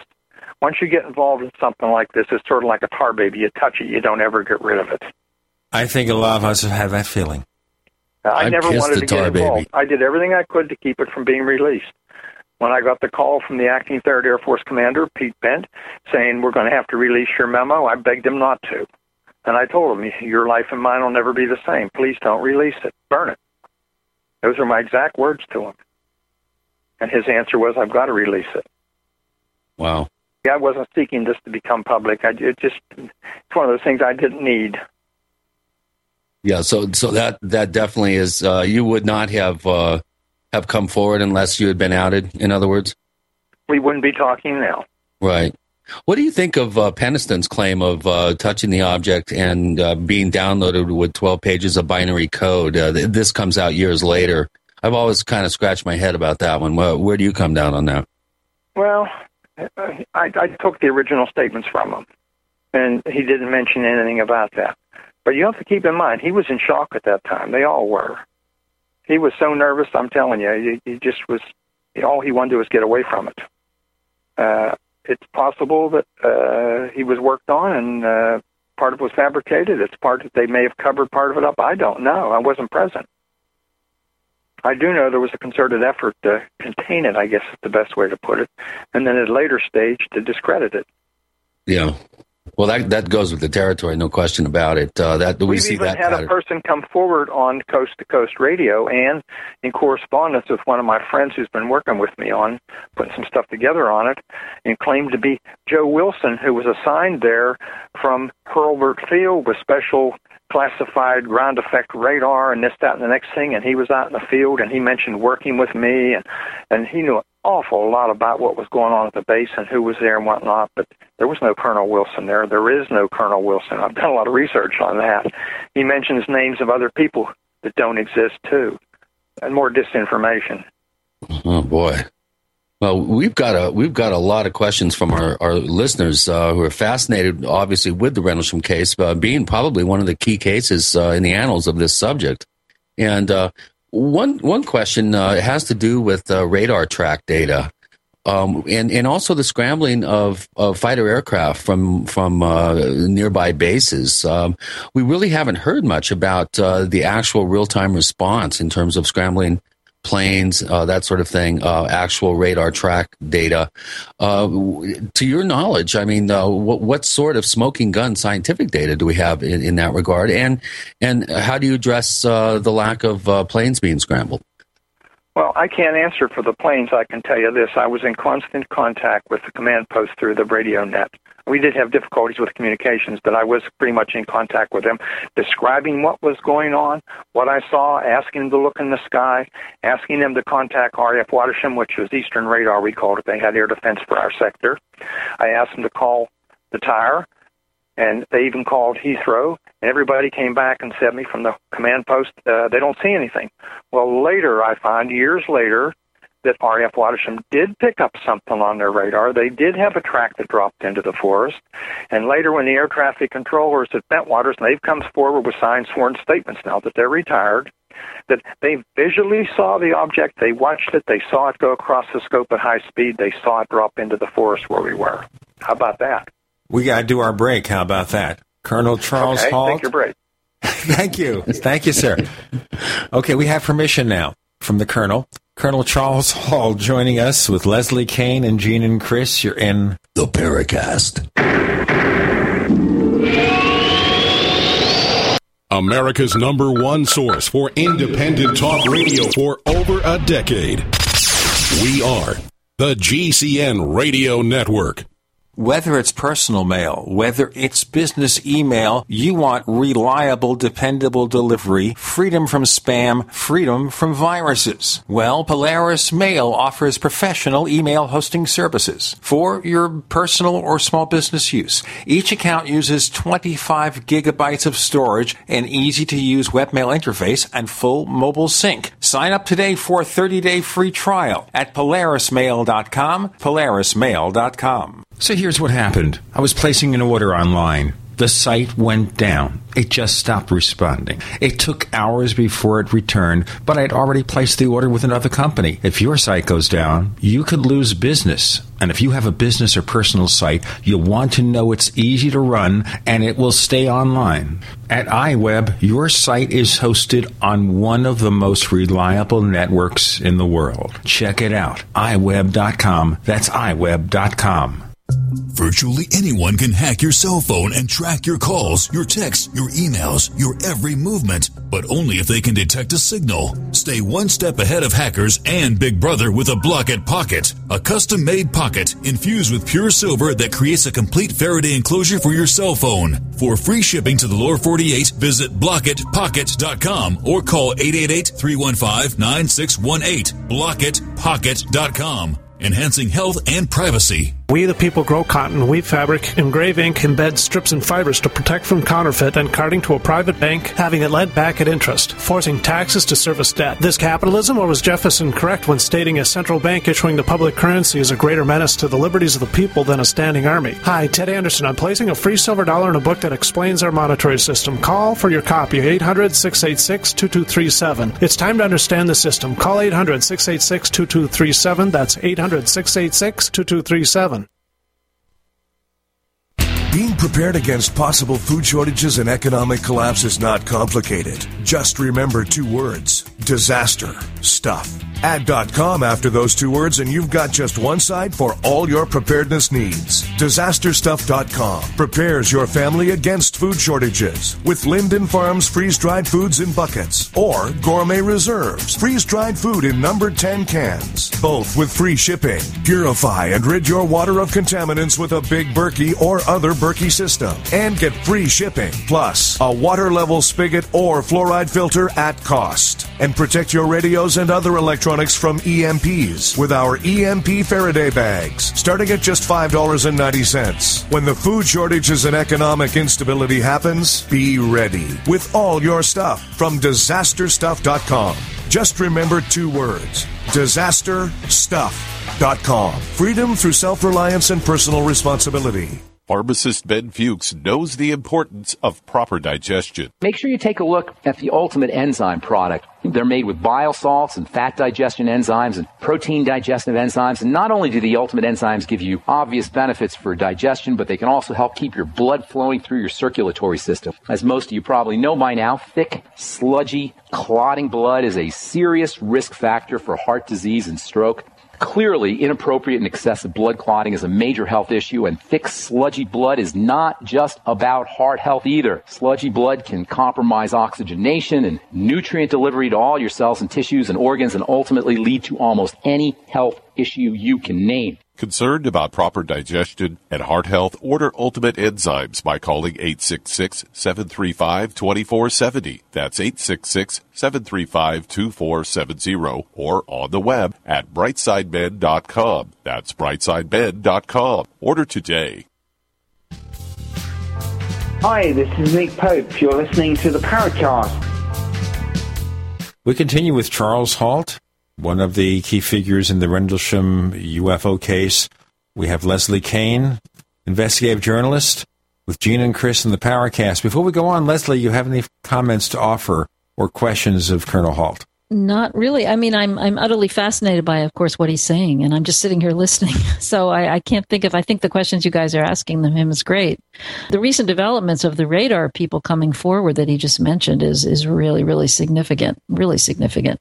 I mean, Chuck, the reason they didn't come forward earlier was because uh, you mentioned that they were retired after they well, came forward with this that they just feel that, that they couldn't do it because they've been told they, not to or? Their statements are that at the time when they saw it they said to each other we didn't see anything because they had had experience with other controllers who reported UFOs and had gotten decertified and to get decertified as an air traffic controller is to kiss of death. In other words that's the end mm. of your career. Wow there was also an officer in the tower, and I know who he was. He doesn't want to come forward. He doesn't want to talk. But he was the supervisor of flying. Now, what was he doing in the tower at 2 a.m. in the morning, or whatever time it was, 1:30, 2 o'clock in the morning, when we weren't flying and hadn't flown?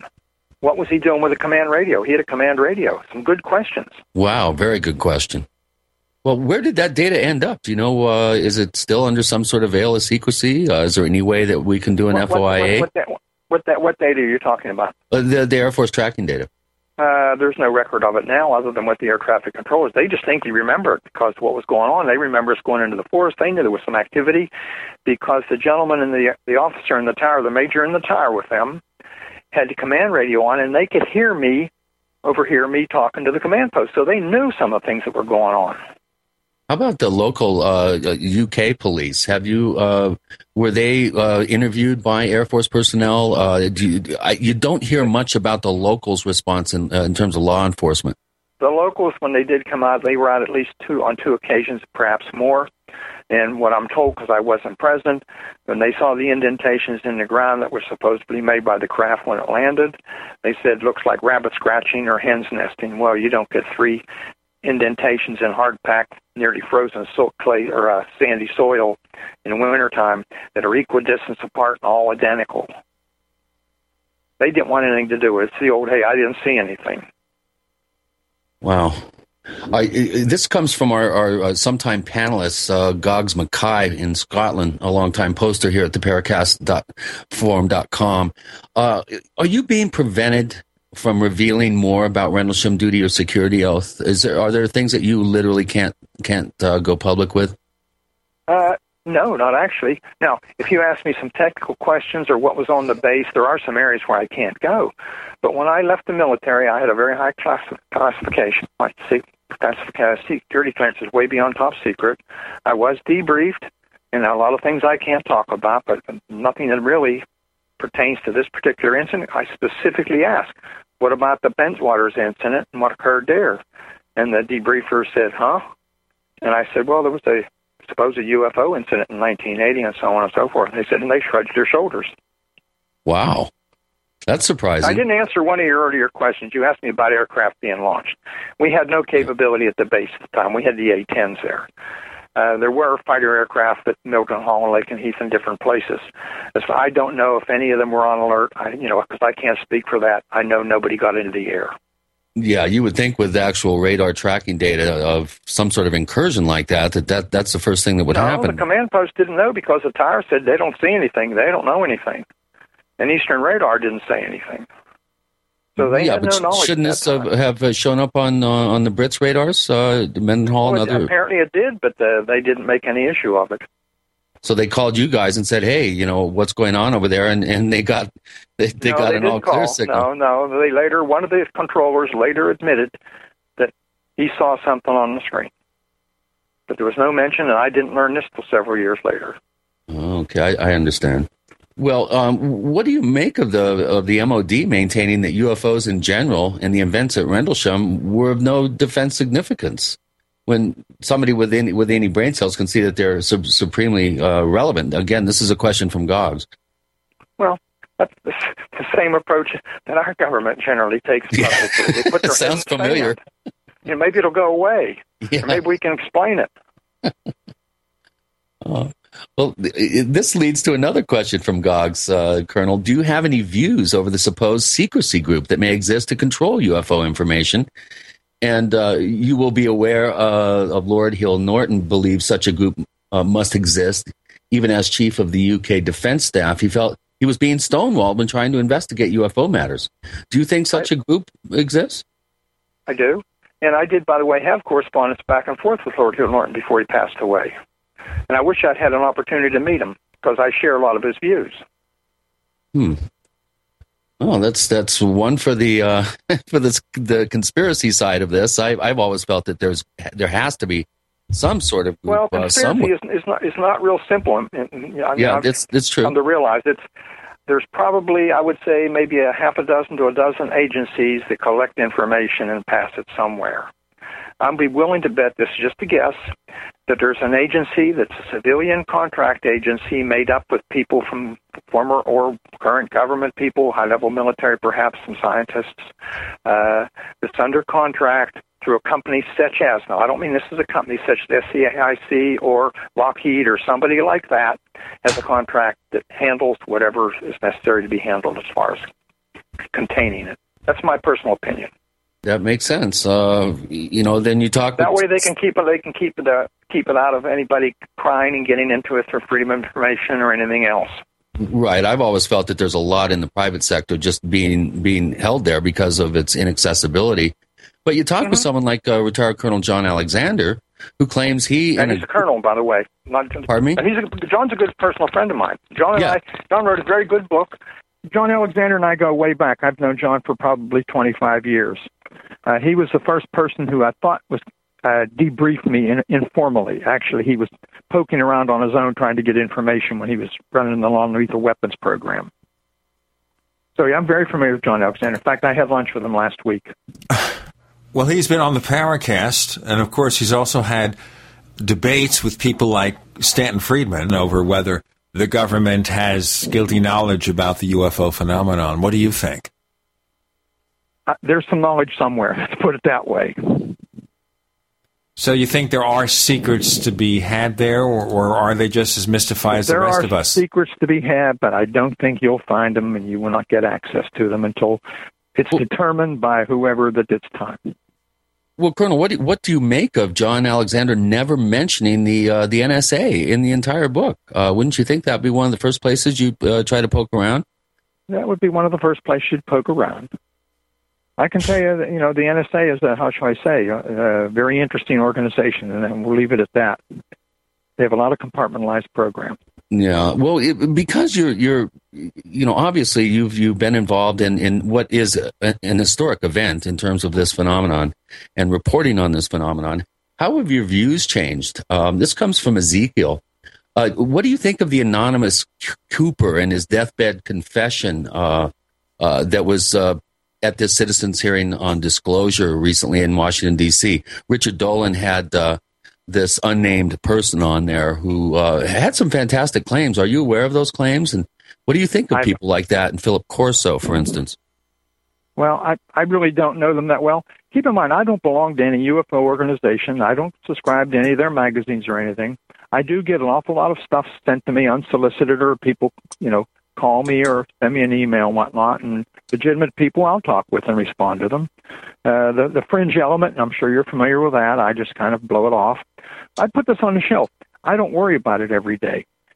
There's no doubt in my mind that we are not alone. There is some type of intelligent whatever that can play with us, appear, disappear at will, do all kinds of phenomenal things, influence people, do strange things that we don't understand. And it's just beyond our understanding, I guess is the best way to put it.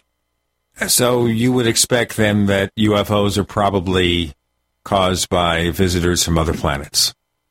Uh, either that or another dimension, possibly. There's been a lot of talk about that lately, and certainly some possibilities there. As a former military person, do you find that your friends look at you and say, Are you sure you haven't gone off the deep end? Well, I get a little bit of that, but most of the people know me know, and they know that I don't dwell on it.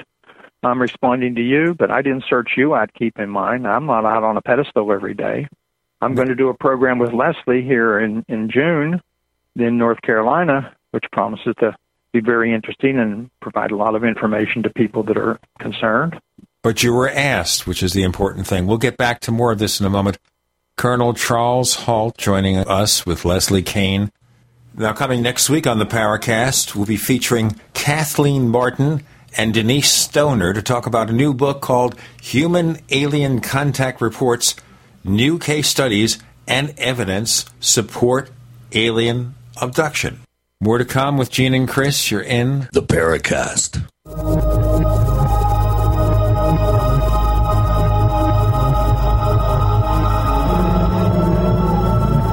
Are you tired of searching for great talk radio? Something more important. Search no more. We are the GCN Radio Network.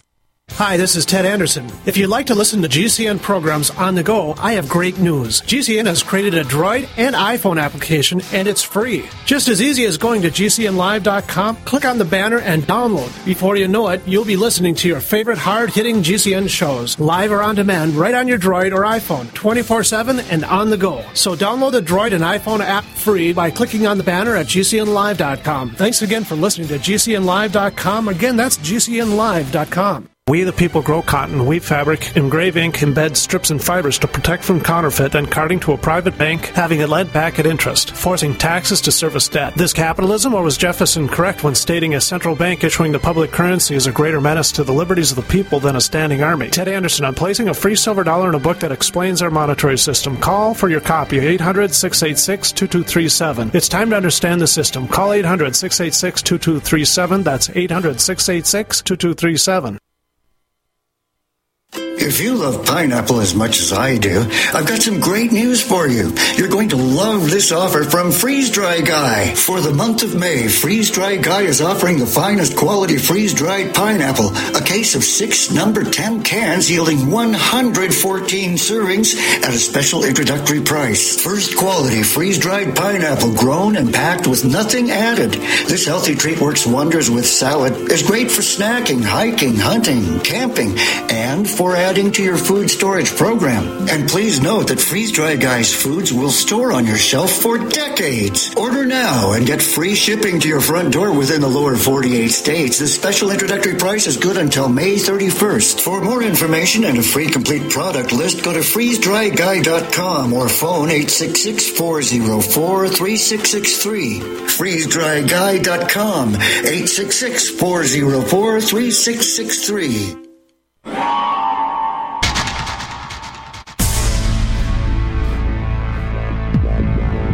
Welcome back to the Paracast, the gold standard of paranormal radio. And now, here's Gene Steinberg.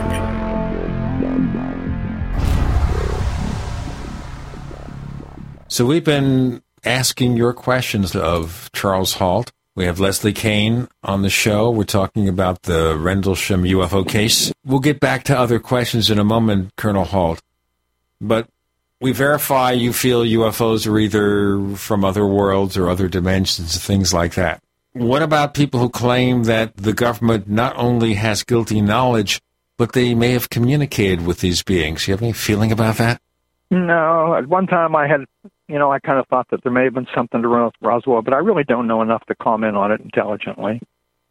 What do you think of Roswell? Anything at all? Any comments? I would say there's certainly a good possibility that something phenomenal did happen there and at Kecksburg and several other places. Okay. Okay, we understand that. Now, have you ever, other than this, have you ever seen anything else unusual, strange, or anything like that? And you know, another UFO, if you will? No, Yeah. Okay. I've not. Now, I know there's some people that every time, you know, the, the sky gets dark, they see something, but I'm not one of those people. I don't go around looking up all the time, but I, I do scan the sky occasionally, but I mean, I'm not hunting for UFOs. Can I ask a question? I'm, you know, back to the issue of whether there might be this uh, secret kind of research program going on in this contracted corporation or whatever. I mean, uh, I'm curious whether you have, um, Colonel Halt, whether you've ever actively kind of pursued through contacts that you might have in the military, whether you've ever really tried to find out, you know, or just through your own efforts to try to learn more about that, or have you just sort of stood back and not really made many inquiries about it? No, I have not made any inquiries. Right. Not because I'm sure you believe that if you did, you wouldn't get anywhere anyway, right? Unless I won't you think, get anywhere. I mean, that, that's just the nature of the beast. I have friends that have worked at NSA, and I don't even know what they did except they went into the building in the morning and came out in the evening. Right? And I know Yeah, better to even ask them. We, when I was in the DODIG, we did an organizational inspection of NSA. And it was one of those things where every time you open a door, there's another door, and you don't get through a lot of the doors. Well, can you explain then why Colonel Alexander would believe that because he asked a bunch of people and didn't find out, that therefore there is no program? He obviously doesn't agree with you that he would never be able to find out. Well, and I've told him, and he, we can laugh about it now, but I told him publicly in a forum, I said, John, you're either very naive or part of the problem. And he didn't like it. But that's the nature of it. And those are my feelings. Yeah. With all the contacts he had, I'm sure he should have he should have stumbled into something. But maybe he didn't. We have questions here from somebody. Let me give you his his screen name or his member name in our forums, and I won't comment about what that means. It is Yeti Turds for Sale. Oh, well, that doesn't tell me anything. Yeah, at least he's creative, Gene. That's uh, that's pretty creative. Okay, three questions for Charles Halt. Colonel Halt, how much of the Rendlesham story is still not publicly known due to security oaths, national defense interests, and the like? everything that I've known is, is is out there now. Now, I may change my mind or opinion on something, but you know, all the facts that I know are out there. I have not held anything back. I don't. You know, several years ago, I told a couple of people I made a tape, and what I did is I sat down and put all my recollections on a tape, made a couple copies, sort of an insurance policy, and just help refresh my memory if I ever needed to. And somehow that const- got construed as I had a second tape from the night I was out there, and it was very, very interesting. Well, n- no such thing. I had one tape, one tape recorder, and it only had a short battery life. That is it. So there is no, there is, as far as I know. Now, somebody else could come forward and say, I, you know, I was in the weapons storage area that night, or I was here, or I was there. Several people have claimed to have done things or been places that's uh, quite questionable. There's a lot of wannabes, as I call them. Okay, about wannabes, what do you think are some of the misconceptions that are getting too much Well, the- attention, the other than the skeptical viewpoint? the original story that was released by Larry Warren to, to Larry Fawcett and his coworker was that the wing commander was out there, Gordon Williams. I know he wasn't. I know I knew his whereabouts because we kept track on the radio. He also claimed that little green men came out and communicated with him. He claimed there was a fog surrounding this craft. There was no craft the night I was out there because that's the only night he could have possibly even been in the background somewhere. And that we got parts from the avionics shop and repaired this craft. Now, how ludicrous can things be? And you wonder how we figure out what happened last month or last year. Well, I'm convinced that Larry was brought in and he was a dupe, and they they filled him full of stuff. And I've told him this about a hundred times every time I bumped into him anywhere. I said, Larry, you know, you're just a walking which is it, source of disinformation. And he's even admitted to me, well, maybe. but he's enjoying it and always made a career out of it. Wow. Yeah, that, that leads to a, another question on the forum. Uh, one way to cover up such an event as Rendlesham Forest is to plant a disinformation agent with claims so wild, very few people would believe them. So, do you think that Jim Penniston uh, is involved in that sort of disinformation with these now these these revelations of digital uh, codes that uh, he was downloaded with and do you think that there's there is disinformation going on from the get go on this? Do you think this could have been an Well, elaborate is- disinformation? There ploy? is, but I'm not sure Jim is doing it intentionally. Yeah. Okay. Do- Are you aware of the of the the problems that they've had getting access to their medical records uh, because of uh, health issues that they want I. I I watched that issue that that that segment on that program in Washington, and I don't agree with a lot of that. I wrote them a very nice letter explaining to the, to the VA, explaining everything that happened to them, and that there could possibly be some ramifications from radiation or something, and and gave them a real nice letter, and then they turned around and threatened to sue me. Really? Oh, I wasn't aware of that. I mean, what what would the motivation be uh, to say that for to someone that's trying to help? Well, you have to understand the the mindset. Uh, when you become obsessed with something, you know, you, uh, it becomes troublesome for you. Is the best way to put it. So the implication being here that some people involved in this case have become obsessed. Oh, that's not the word. That's an understatement. Okay. I think we sort of figure out what you're referring to here. You know, there's an interesting question here from Boomerang, and that is for Colonel Halt, do you lend any credence to theories that events at Rendlesham may have been the result of testing or application of psychotronic weaponry? No, I don't. Uh, I had this conversation with Jacques Vallée some time ago. He and I have gone back and forth on this. Uh, no, uh, there were too many people dispersed. There were too large of an area. Three different radio nets involved. It just it, was- it was been too difficult to do at that time. I'm not even sure we could do it today. If you had a small group of people in close proximity, maybe. No, I don't think. My personal opinion now, after reviewing everything I've learned through the years from the people who've come forward after the fact, is that I'm convinced that that area in the Rendlesham Forest there is a hotspot, so to speak, or a portal or something. There's some attractant there besides what we were doing there. It, what's going on or what's going on is still going on.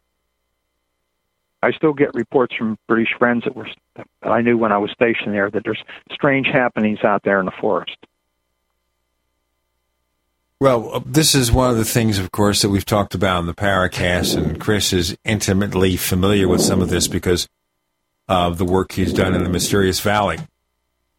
And that is, there are certain areas around the world you can call portal areas or whatever. And there was a TV show based on that premise, a UK TV show called Primeval, where they have these dimensional windows and people or creatures sometimes would jump back and forth between them. So when we look at other events in Rendlesham, any more UFOs aside from this particular event? And before we ask for your answer, we do have to do a break momentarily. We're talking to Colonel Charles Halt, one of the key figures in the Rendlesham UFO case. We have Leslie Kean, who is serving double duty, both as guest and also as a panelist. Leslie, I really appreciate the questions and the feedback here. With Gene and Chris, you're in the Paracast.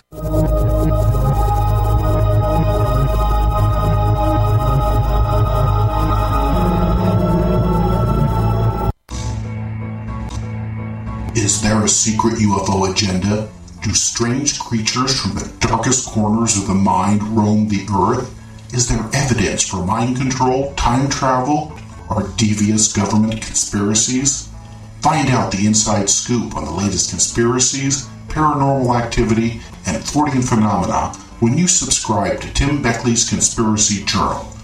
It's jam packed with stories, special book and DVD promotions, and the best news, it's absolutely free, sent right to your mailbox. Plus, a bonus free email newsletter sent out every Friday. Simply send an email with your name and address to Mr. UFO at webtv.net. That's Mr. UFO at webtv.net. Find out what they don't want you to know. Have you ever felt like the United States government knows way too much about your financial affairs? I continue to hear stories about property seizures, frozen bank accounts, confiscation of stocks and bonds. It makes me wonder if the U.S. citizen will ever again have the right to life, liberty, and the pursuit of happiness.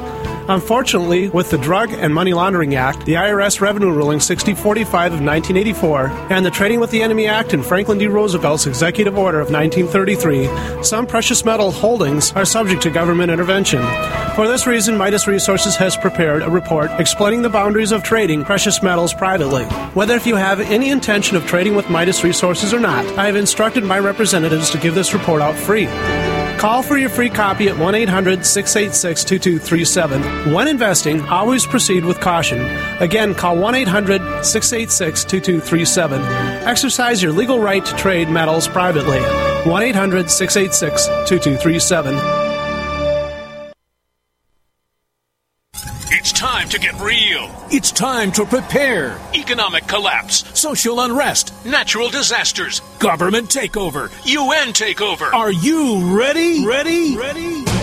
Get ready at the Social Prepper Trade Show in Dalton, Georgia, June 6th, 7th, and 8th. Three massive days to learn self reliance and emergency preparedness. Exhibitors ranging from survival, solar, power, food, protection, guns, ammo, disaster preparation products, hunting, and much more. Seminars by Dr. Wallach, Robert Henry, Raymond Blake Hogshead, Trish Deer, Sandy Hall, Rick Austin, Survivor Jane, and more of our nation's experts on survival and preparedness. Don't miss the Social Prepper Trade Show, June 6th through 8th, Dalton, Georgia. For discount tickets, prize raffle, and info, go to socialprepper.com. Enter code GCN for 50% online ticket discount purchase. The Social Prepper Trade Show, presented in part by GCN. Gardeners, here comes another growing season, but don't use last year's soil. Maximize yields in your survival garden with EM1 from TeraGanix. EM1 is an organic soil conditioner, fertilizer amendment, and compost accelerant that provides a broad spectrum of beneficial microorganisms, enzymes, trace minerals, vitamins, and various organic acids. EM1 helps regulate the soil's pH level and its soil microbes, improving moisture retention and drought tolerance. Remember last year's dry conditions? EM1 from TeraGanix is safe, chemical free, and certified for use on all organic farms. It improves plant quality, size, color, flavor, and gives up to 20% more nutrient value in fruits and vegetables and greatly increases shelf life. And EM1 is so simple to use, just mix with water and apply. This year, prepare your crisis garden for maximum yields with EM1 from TeraGanix.com. Order now at T E R A G A N I X.com or call toll free 866 369 3678. That's 866 369 3678. TeraGanix, life's getting better. We'd like to hear from you. If you have a comment or question about the Paracast, send it to news at theparacast.com. That's news at theparacast.com. And don't forget to visit our famous Paracast community forums at forum.theparacast.com. Colonel Charles Halt, Leslie Kean joining us in the Paracast this week with Gene and Chris. So, Colonel Halt, did you have a response at all to my silly question? I've been told that there have been strange, uh, they call them orbs, I guess, glowing objects and several other unexplained phenomena that take place in that area. And people, you know, claim to have seen objects, but I can't say they've seen them that I know of any me- mechanically structured objects. Well, you mentioned Jacques Vallée, and of course, his magnus opus, I think, is Passport to Magonia, where he talks about uh, the tradition of fairies and gnomes and, and elementals that go back uh, hundreds and hundreds of years. The Rendlesham Forest is no different. Do you think that those types of descriptions back in medieval times might be what we are now calling UFOs or orbs or, or more of a high tech sort of view of these things? Do you think there may be a connection there? Well, I'll tell you something interesting. Just up the road from Rendlesham Forest is Butley Village. Butley Village is supposed to be the home of British witchcraft. Could that tie in? I don't know. Uh, there are a lot of other things in the area that could certainly attract attention. Uh, Orford Island, by the way, that's where the lighthouse is, is where the British did their experimental work on nuclear weapons tr- triggers and several other highly classified projects. Sizewell Nuclear Power Plant is just up the coast a couple of miles. Just down the coast is RAF Bawdsey. RAF Bawdsey is where the big experimental radar was installed during World War II to pick up the German bombers when they come over the channel. So there's lots of things in that area. Very quick question here, which relates to what we've talked about so far, Colonel Halt. Can you tell us your view of this, of all these things before Rendlesham encounter and after? How did this change your viewpoint about what's going on here and about the universe? Well, to be honest with you, I never gave UFOs a second thought until this incident occurred. In fact, whenever I was summoned to, to go out into the forest, I was firmly convinced there was a logical explanation. And as things unfolded, you know, more events, the, the, object we saw, the uh, exploding object, the objects in the sky moving at high speed and sharp angular turns, the object that came from the south overhead and sent down a beam, you know, as more of this was evolving, I was thinking, oh, nobody's ever going to believe this. How am I ever going to explain this? And I was in too deep to say nothing happened because I've been talking to the command post the whole time. And the cops all knew it. Uh, it really didn't change a whole lot. Like I said earlier, I put it on the shelf. There's something there. I know that. Can yeah. I change it? No, I can't. You know, why should I worry about it? I'm still going to go to work tomorrow. I'm still going to have to pay my electric bill. I'm still going to, you know, have to put gas in the car. Now, after you left the Air Force, what kind of work did you go into? I, I ran a community association, a small equivalent small city of seven thousand people, self-contained. Did that for. I've recently retired totally. But the question here with regard to the Air Force, did you retire when you did because of any factor or just because you reached the age where you get your pension? I'd gotten to the point where I was reaching, you know, the, the maximum time I could stay in, and I didn't want to move out of the area. And so I had 28 and a half years in, and I just wanted to stay in Northern Virginia, so I put my retirement papers in. Yeah, I have a question here from Ufology, who's one of our most active posters and uh, forum participants at forum.theparacast.com. And this is news to me. I hadn't heard about this. Uh, perhaps you could shed a little light. What is your response to the Kevin Conde confession? Um, I guess he's uh, con- contacted uh, researcher James Easton in 2001 and related that he had played a practical joke on security specialists assigned as a gate guard at Eastgate at RAF Woodbridge. The practical joke occurred during the same general time period as the Rendlesham Forest incident, and the circumstances of the practical joke were remarkably similar in description. I guess he was must have been on some sort of show or something. Uh, the description seemed to mirror some of the descriptions of the UFO reported by Penniston and uh, and Burroughs. Uh, are you familiar with this person, this Kevin Conde? I I know Kevin Conde. Well, I mean, I knew him back at Bentwaters. And he was a bit of a jokester. And I do think he probably did take a police car to the gate or something. I can tell you, if he, the police cars in those days were K cars. You may not be familiar with the old K cars made by Chrysler. They were a piece of junk, but Mr. McNamara decided he would save a lot of money by buying a whole lot of them and they didn't hold up and they weren't worth anything. But anyhow, they were just a rear wheel drive, small family sedan. Uh, we put lights on and put the radios in them, and they didn't work worth a darn. But anyhow, Conde may have taken one out to the gate. He couldn't have taken it off the base without permission. You cannot do that, number one. If he had taken it out into the forest, he wouldn't have brought it back unless he had a tow truck, but you'd have to have a high center of gravity and four wheel drive to go out where that incident occurred. Does that answer your question? I think so. I, I, you know, this is the first again that I've heard of this, and it doesn't sound like something that you could use as a explanation for one of the most compelling, I think, uh, and well documented cases that we have. Uh, it, for someone to pull something like that off is, to me, akin to uh, college students pulling off the Socorro incident, as has been alleged by by some revisionist uh, researchers. You mentioned that you don't really have a connection to this particular field, that you wouldn't have come out and really been publicly uh, vocal about any of this unless you had experienced what you did experience back in 1980. What would you tell other military officers in a command situation such as you were? Uh, would you give them any advice on based on how you had to deal with this event, would, what would you tell them uh, that they should be aware of, or how to respond to certain things? Uh, what would be your uh, your your list of, of, suggestions for someone in probably in the first position? thing I'd tell them is I wouldn't say much, or if anything, I would you know disavow all, disavow all knowledge of whatever. Because, quite frankly, it, as I mentioned very earlier, once you touch it, man, you're stuck with it. It never goes away. Uh, it just, it's one of those things. And it becomes a bit of a, how should I say, a bit of a pain. Gosh. You're, that, and, you know, and I've even been accused of being part of the part of the cover up that I'm hiding something. I'm not hiding anything. Yeah, you're as much of a victim in this situation as everyone else that had to deal with it out there. I'm, you know, and it puts you in even a worse position because you're, you're, you're in command. And Well, I signed the memo. I made the tape. exactly, I took the tape along because I carried the tape just about everywhere I went, so I have some evidence. I took the disaster preparedness guy along with Guy Geiger counter on APN 27, so I could show that there was no radiation out there, and he also had a camera. So the idea was to go out there and put this whole thing to rest.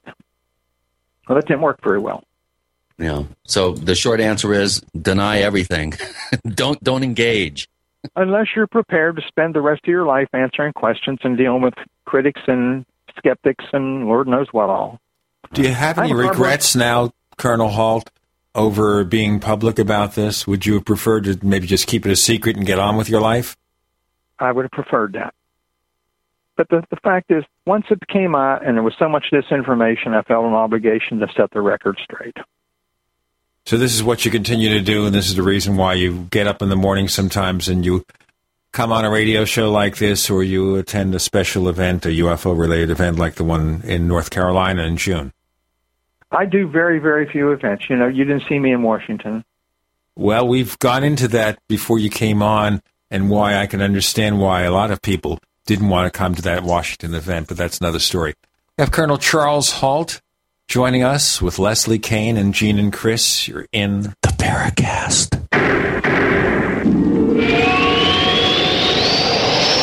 The GCN Radio Network, providing the world with hard hitting talk radio. GCN. Great talk radio starts here.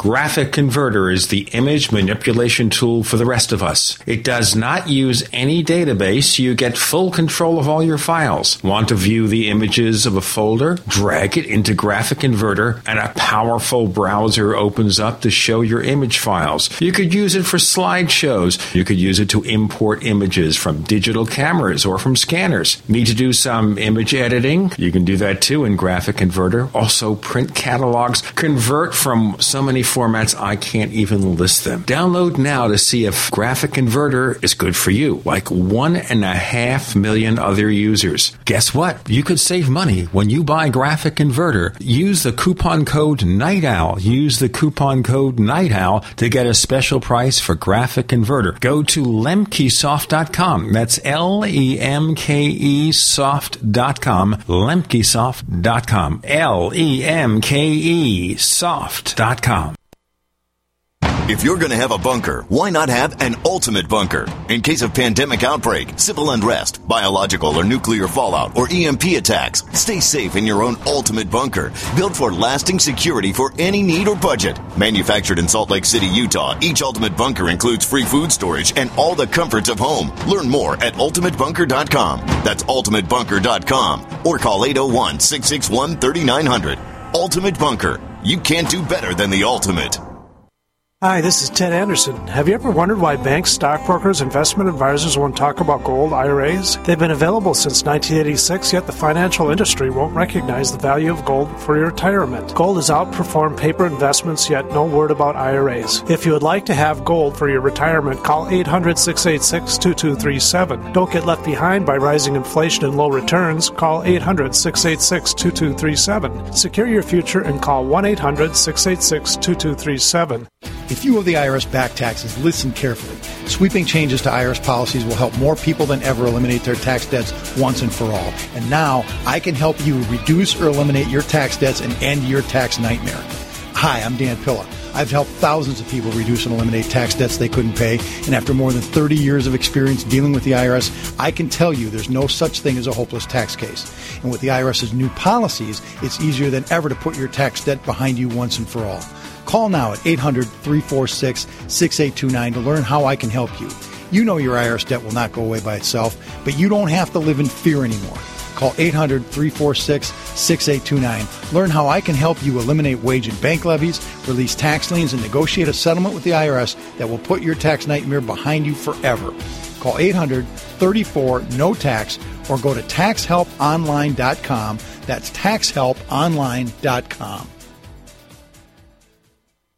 This message dares all fish oil consumers. Yes, many people now take fish oil supplements, the makers of K48 Plus want you to know it's not what you consume, but how it is absorbed that counts. So we dare you to compare fish oil with K48 Plus. K48 Plus, an omega 3 powerhouse, is made with the highest grade and most potent dose of krill oil available and is 48 times more easily absorbed than common fish oil. K48 Plus is both a remarkable anti inflammatory as well as a powerful antioxidant. If you suffer from ailments such as diabetes, COPD, autism, arthritis, depression, migraines, lupus, Alzheimer's, glaucoma, joint pain, high cholesterol, memory loss, or Crohn's disease, you need to see the K48 Plus video at livepremium.net. That's L I V E premium.net. Or please call 208 521 3601. That's 208 521 3601 and ask about K48 Plus. Restore hope, optimize health with K48 Plus. Hello, this is Rosemary Ellen Guiley, and you're listening to the Paracast, the gold standard of paranormal radio.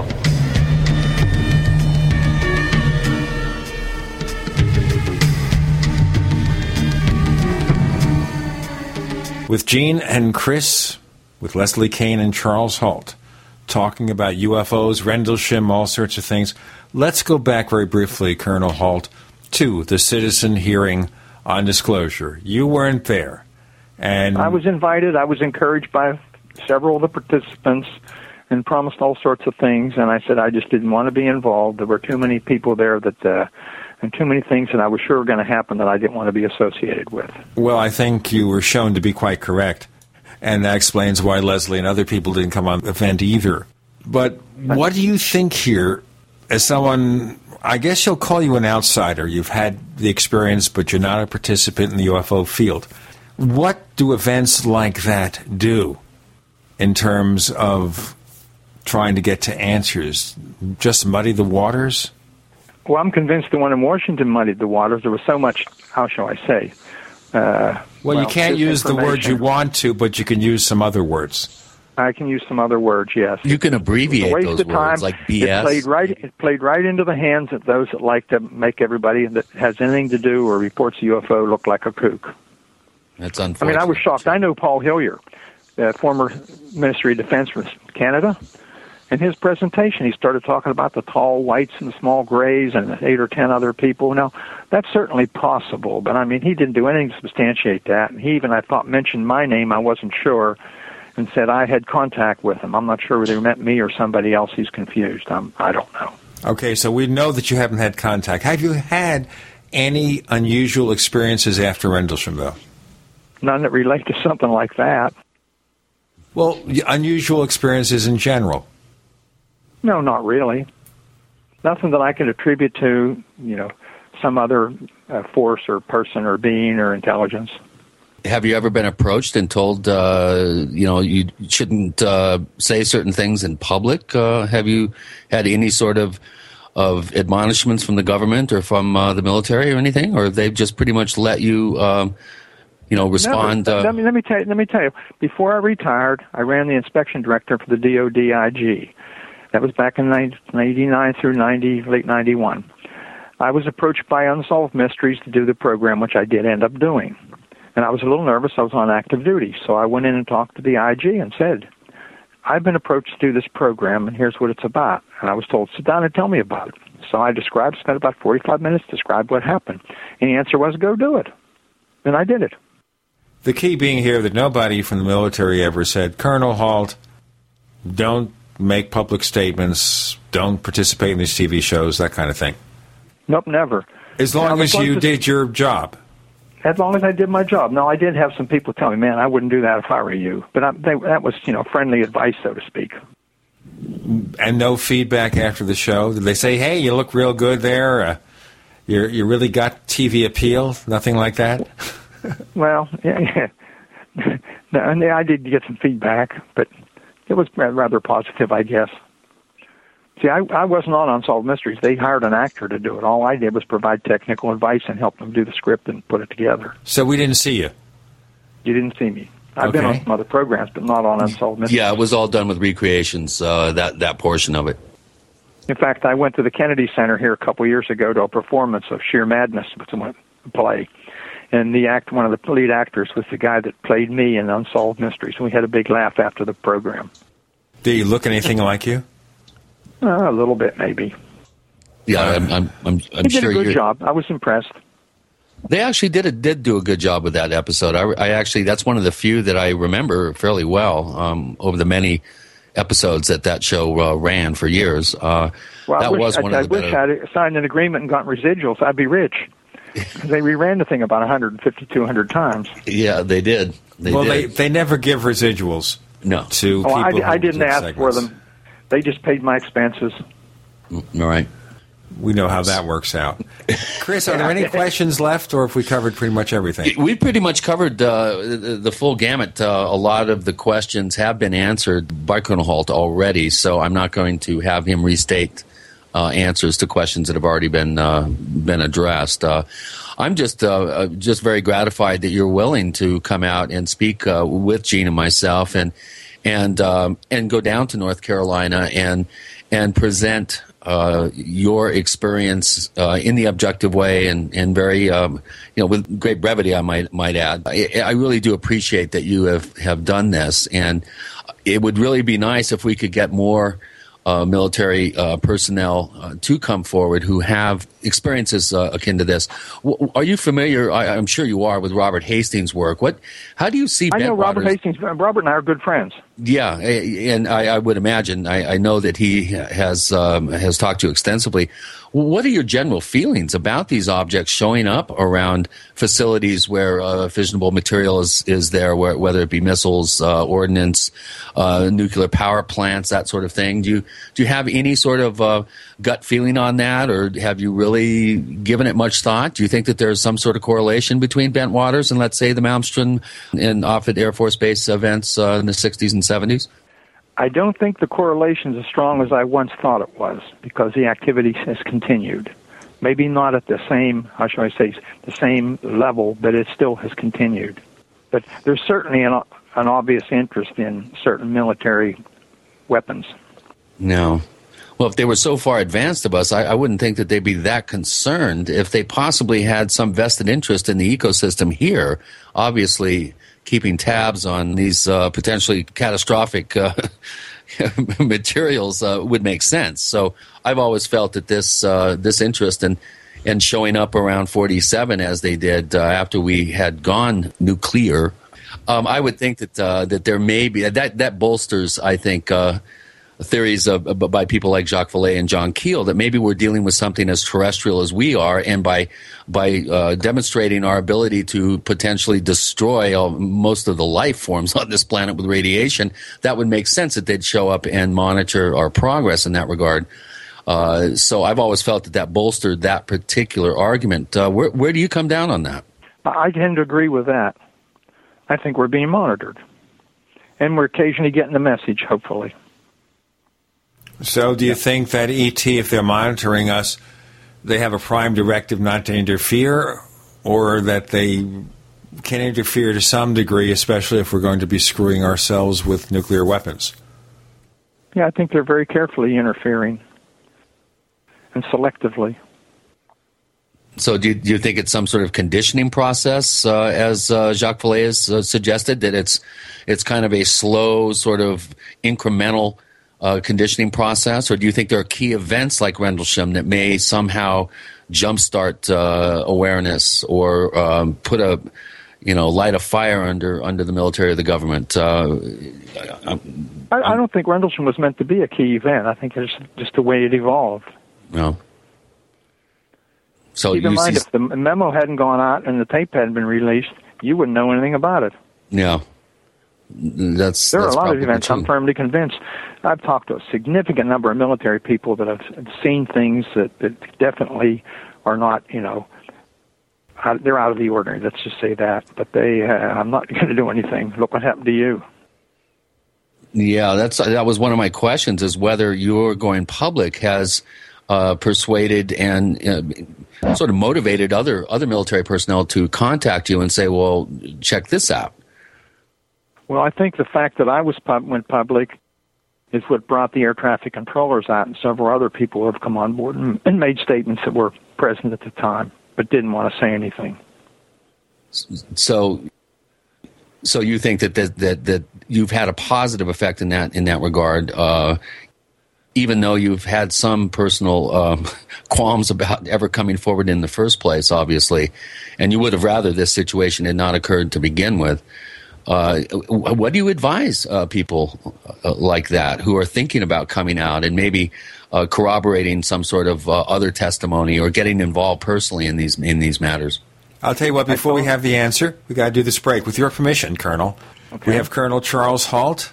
We have Leslie Kean with Gene and Chris. You're in the Paracast.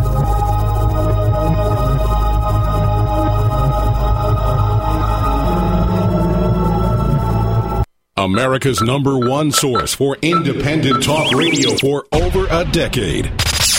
We are the GCN Radio Network. If you want to get your website online and you need reliable service, first class service at the lowest possible price, there's only one place to go. Well, DreamHost has a special promotion with our show where they'll offer you unlimited disk space, unlimited bandwidth, one click web apps such as WordPress, 24 7 support. You can save over $55. You want to know how? Go to dreamhost.com slash radio, dreamhost.com slash radio. Whether whether it's personal mail, whether it's business email, you want reliable, dependable delivery, freedom from spam, freedom from viruses. Well, Polaris Mail offers professional email hosting services for your personal or small business use. Each account uses 25 gigabytes of storage, an easy to use webmail interface, and full mobile sync. Sign up today for a 30 day free trial at polarismail.com, polarismail.com. The ninth annual Health Freedom Expo returns June 7th through June 9th at the Schaumburg Convention Center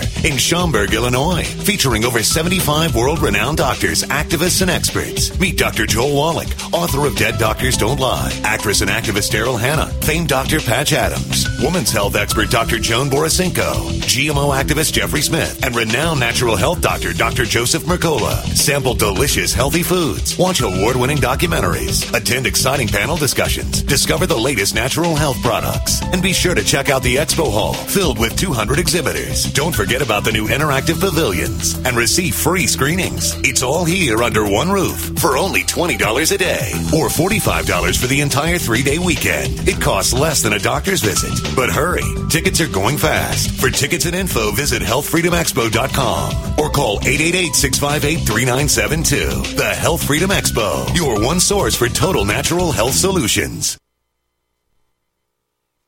Being prepared against possible food shortages and economic collapse is not complicated. Just remember two words disaster stuff. Add.com after those two words, and you've got just one site for all your preparedness needs. DisasterStuff.com prepares your family against food shortages with Lindon Farms freeze dried foods in buckets or Gourmet Reserves freeze dried food in number 10 cans, both with free shipping. Purify and rid your water of contaminants with a Big Berkey or other Berkey system and get free shipping plus a water level spigot or fluoride filter at cost. And protect your radios and other electronics from EMPs with our EMP Faraday bags, starting at just $5.90. When the food shortages and economic instability happens, be ready with all your stuff from disasterstuff.com. Just remember two words disasterstuff.com. Freedom through self reliance and personal responsibility. Have you ever consumed protein powder supplements? I have, and all of them don't taste that good, have artificial flavors, sweeteners, or unhealthy sugars. About a year ago, I was introduced to a new protein powder that changed my experience. This protein powder made me feel noticeably better, and it tasted more delicious than any drink I've ever had. Here's the experience of one satisfied user named Rich. The term best of all worlds has been belabored to death. And yet I've just discovered a whey protein powder that truly deserves to be called best of all worlds. Best taste by far. Best results by far. You almost feel like you're cheating, that something that tastes that good could be so good for you. Thank you, Stephen and Cocoon Nutrition. One World Whey truly is the best of all worlds. The only way for me. Yours truly, Rich from Georgia. Real user, real happy. Call 888-988-3325 or visit oneworldwhey.com. That's oneworld, W-H-E-Y dot com.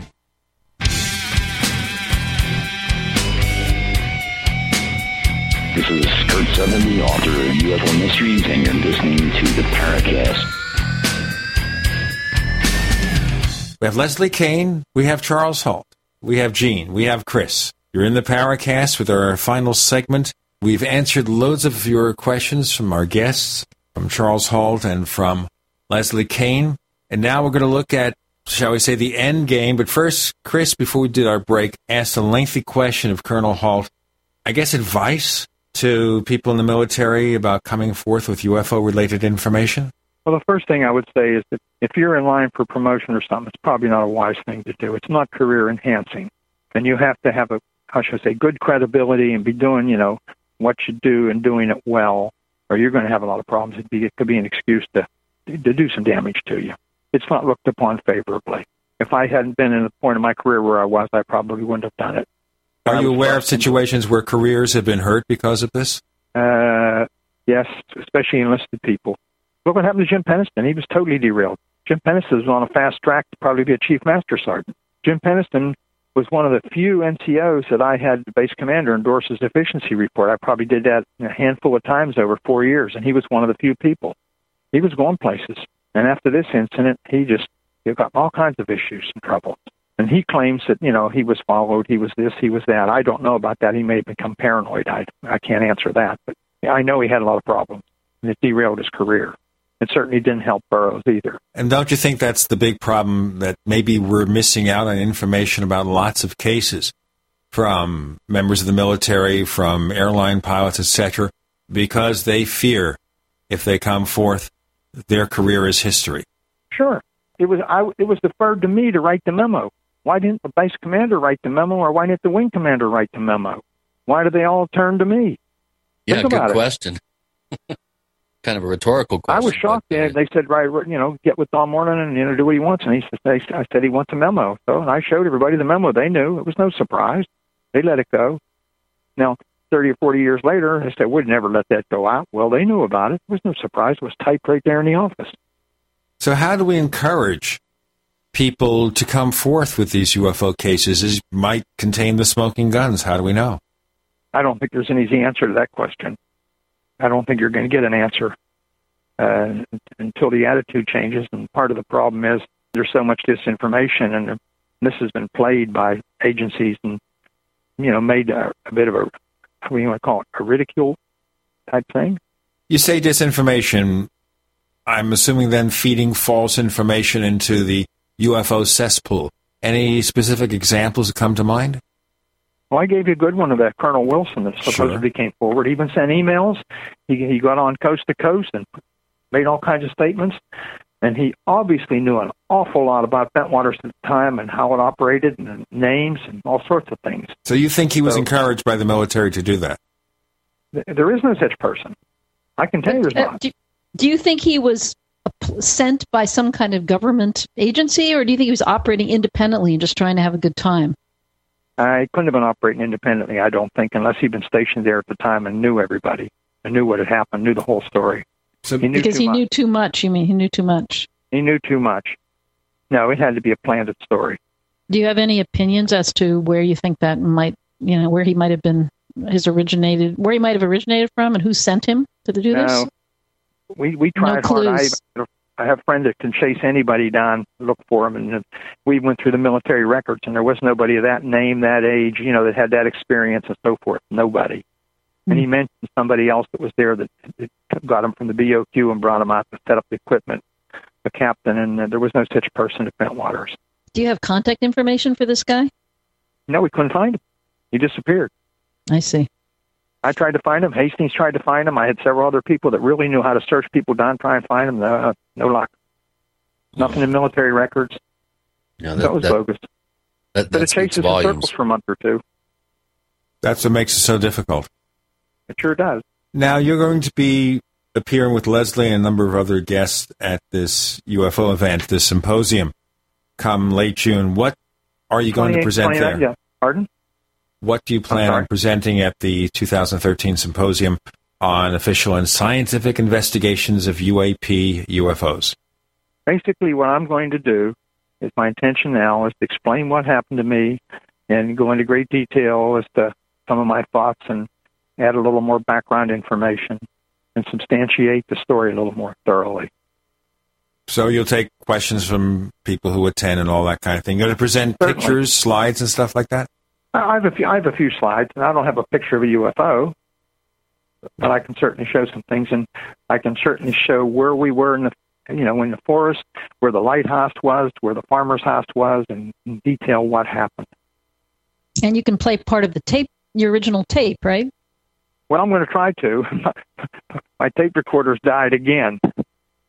Well, we can play a original tape- digital version of it. We can play a digital version of it. At least people could hear it. Yeah, we can do that. That's the best way. If you need any assistance with the digital creation, you know, let me or Chris know because we do that kind of thing. That's what we don't get the big bucks for. I understand. well, pack up your gear and come down the end of June to the, to the program. Leslie, tell us more about it once again for those tuning in late. Well, it's a it's an effort uh, to really bring together the most credible military and government people and scientists on this issue, and it's a it's a great lineup of people. And people can go to the website, which is CUFORNC. It stands for Center for UFO Research, North Carolina.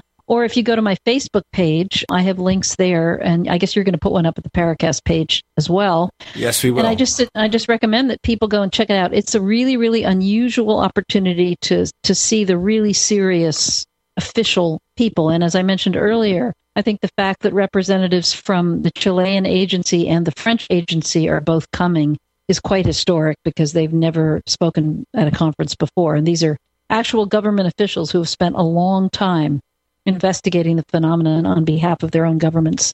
And they're going to talk about how their op- agencies operate and what they've actually learned about the phenomenon from the work they do. So that's a really special component of the whole thing. And of That- course, having Charles Halt there is very, very special as well, along with these government officials from other countries. And we've got many other great speakers. There's one thing about talking to a person who's been in the military and has a distinguished record. When you listen to them, there's an air of truth there that you I certainly hear that from Charles Halt. I mean, the, just the, the very efficiency, the very quick Right. efficiency of his responses. No nonsense. He knows exactly what he's talking about. He knows the case inside out. He's in, he's just, you know, absolutely just amazing to listen to as far as I'm concerned. As and we hear. very, very credible, as you as we just heard. Now, we should mention this is Saturday and Sunday, June 29th and 30th, 2013. We mentioned 2013 in case you're listening to the show two years from now and it's too late to go. Right. Unless you go back through And- time. You get your tickets and tickets also, I just want to, yeah, Yeah, tickets ahead. are really reasonably priced. I mean, this this is not an expensive thing, and the the man Kent Senter from who has produced this event has just really wanted to. He's done this out of the goodness of his heart and has the absolute purest intention about why he's doing this. It's not a money making thing, and um, I encourage everyone to just really support his effort and by coming because it, it's not an expensive conference to come to and i think you'll really benefit from it. Everyone will benefit who comes. So i hope that people will check it out.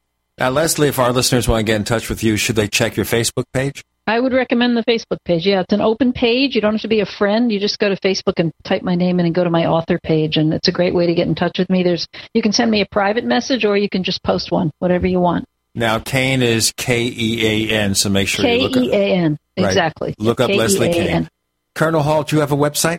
No, I don't. I don't even have a Facebook. Hey. For very good reason. I agree with you, sir. I agree with you 100%. I think getting messed up with this can sometimes be a double edged sword. Google my name and you'll you'll find a half a million entries. We know and if that. you want to get in touch with Charles Halt, you can send me a message on my Facebook page and maybe it'll get to him. Okay, we understand that. And by the way, you can find us on Facebook. There are two areas called the Paracast Fan Club. Someday there will be one if we figure out how to do it, but you can find us. We're on Twitter. We are also known as the Paracast. And I think we're going to try to set up a page on Tumblr, which is a service that Yahoo just bought. Chris is found at OurStrangePlanet.com. That's OurStrangePlanet.com. Leslie Kean, Colonel Charles Halt. Thank you both for joining us this week on the Paracast. Just wanted to thank you very much for having us, having me on, and for having Charles Halt on, and for also giving us an opportunity to talk about the upcoming conference. And it's just always great to be with you guys. I really appreciate the intelligence of your questions and how well you you know the subject and really know what to ask that brings out the right information. So it's always a pleasure to be with you guys. Charles. Well, thank you very much. I've enjoyed it. I would look forward to seeing you and all of your fans and your your audience uh, in North Carolina.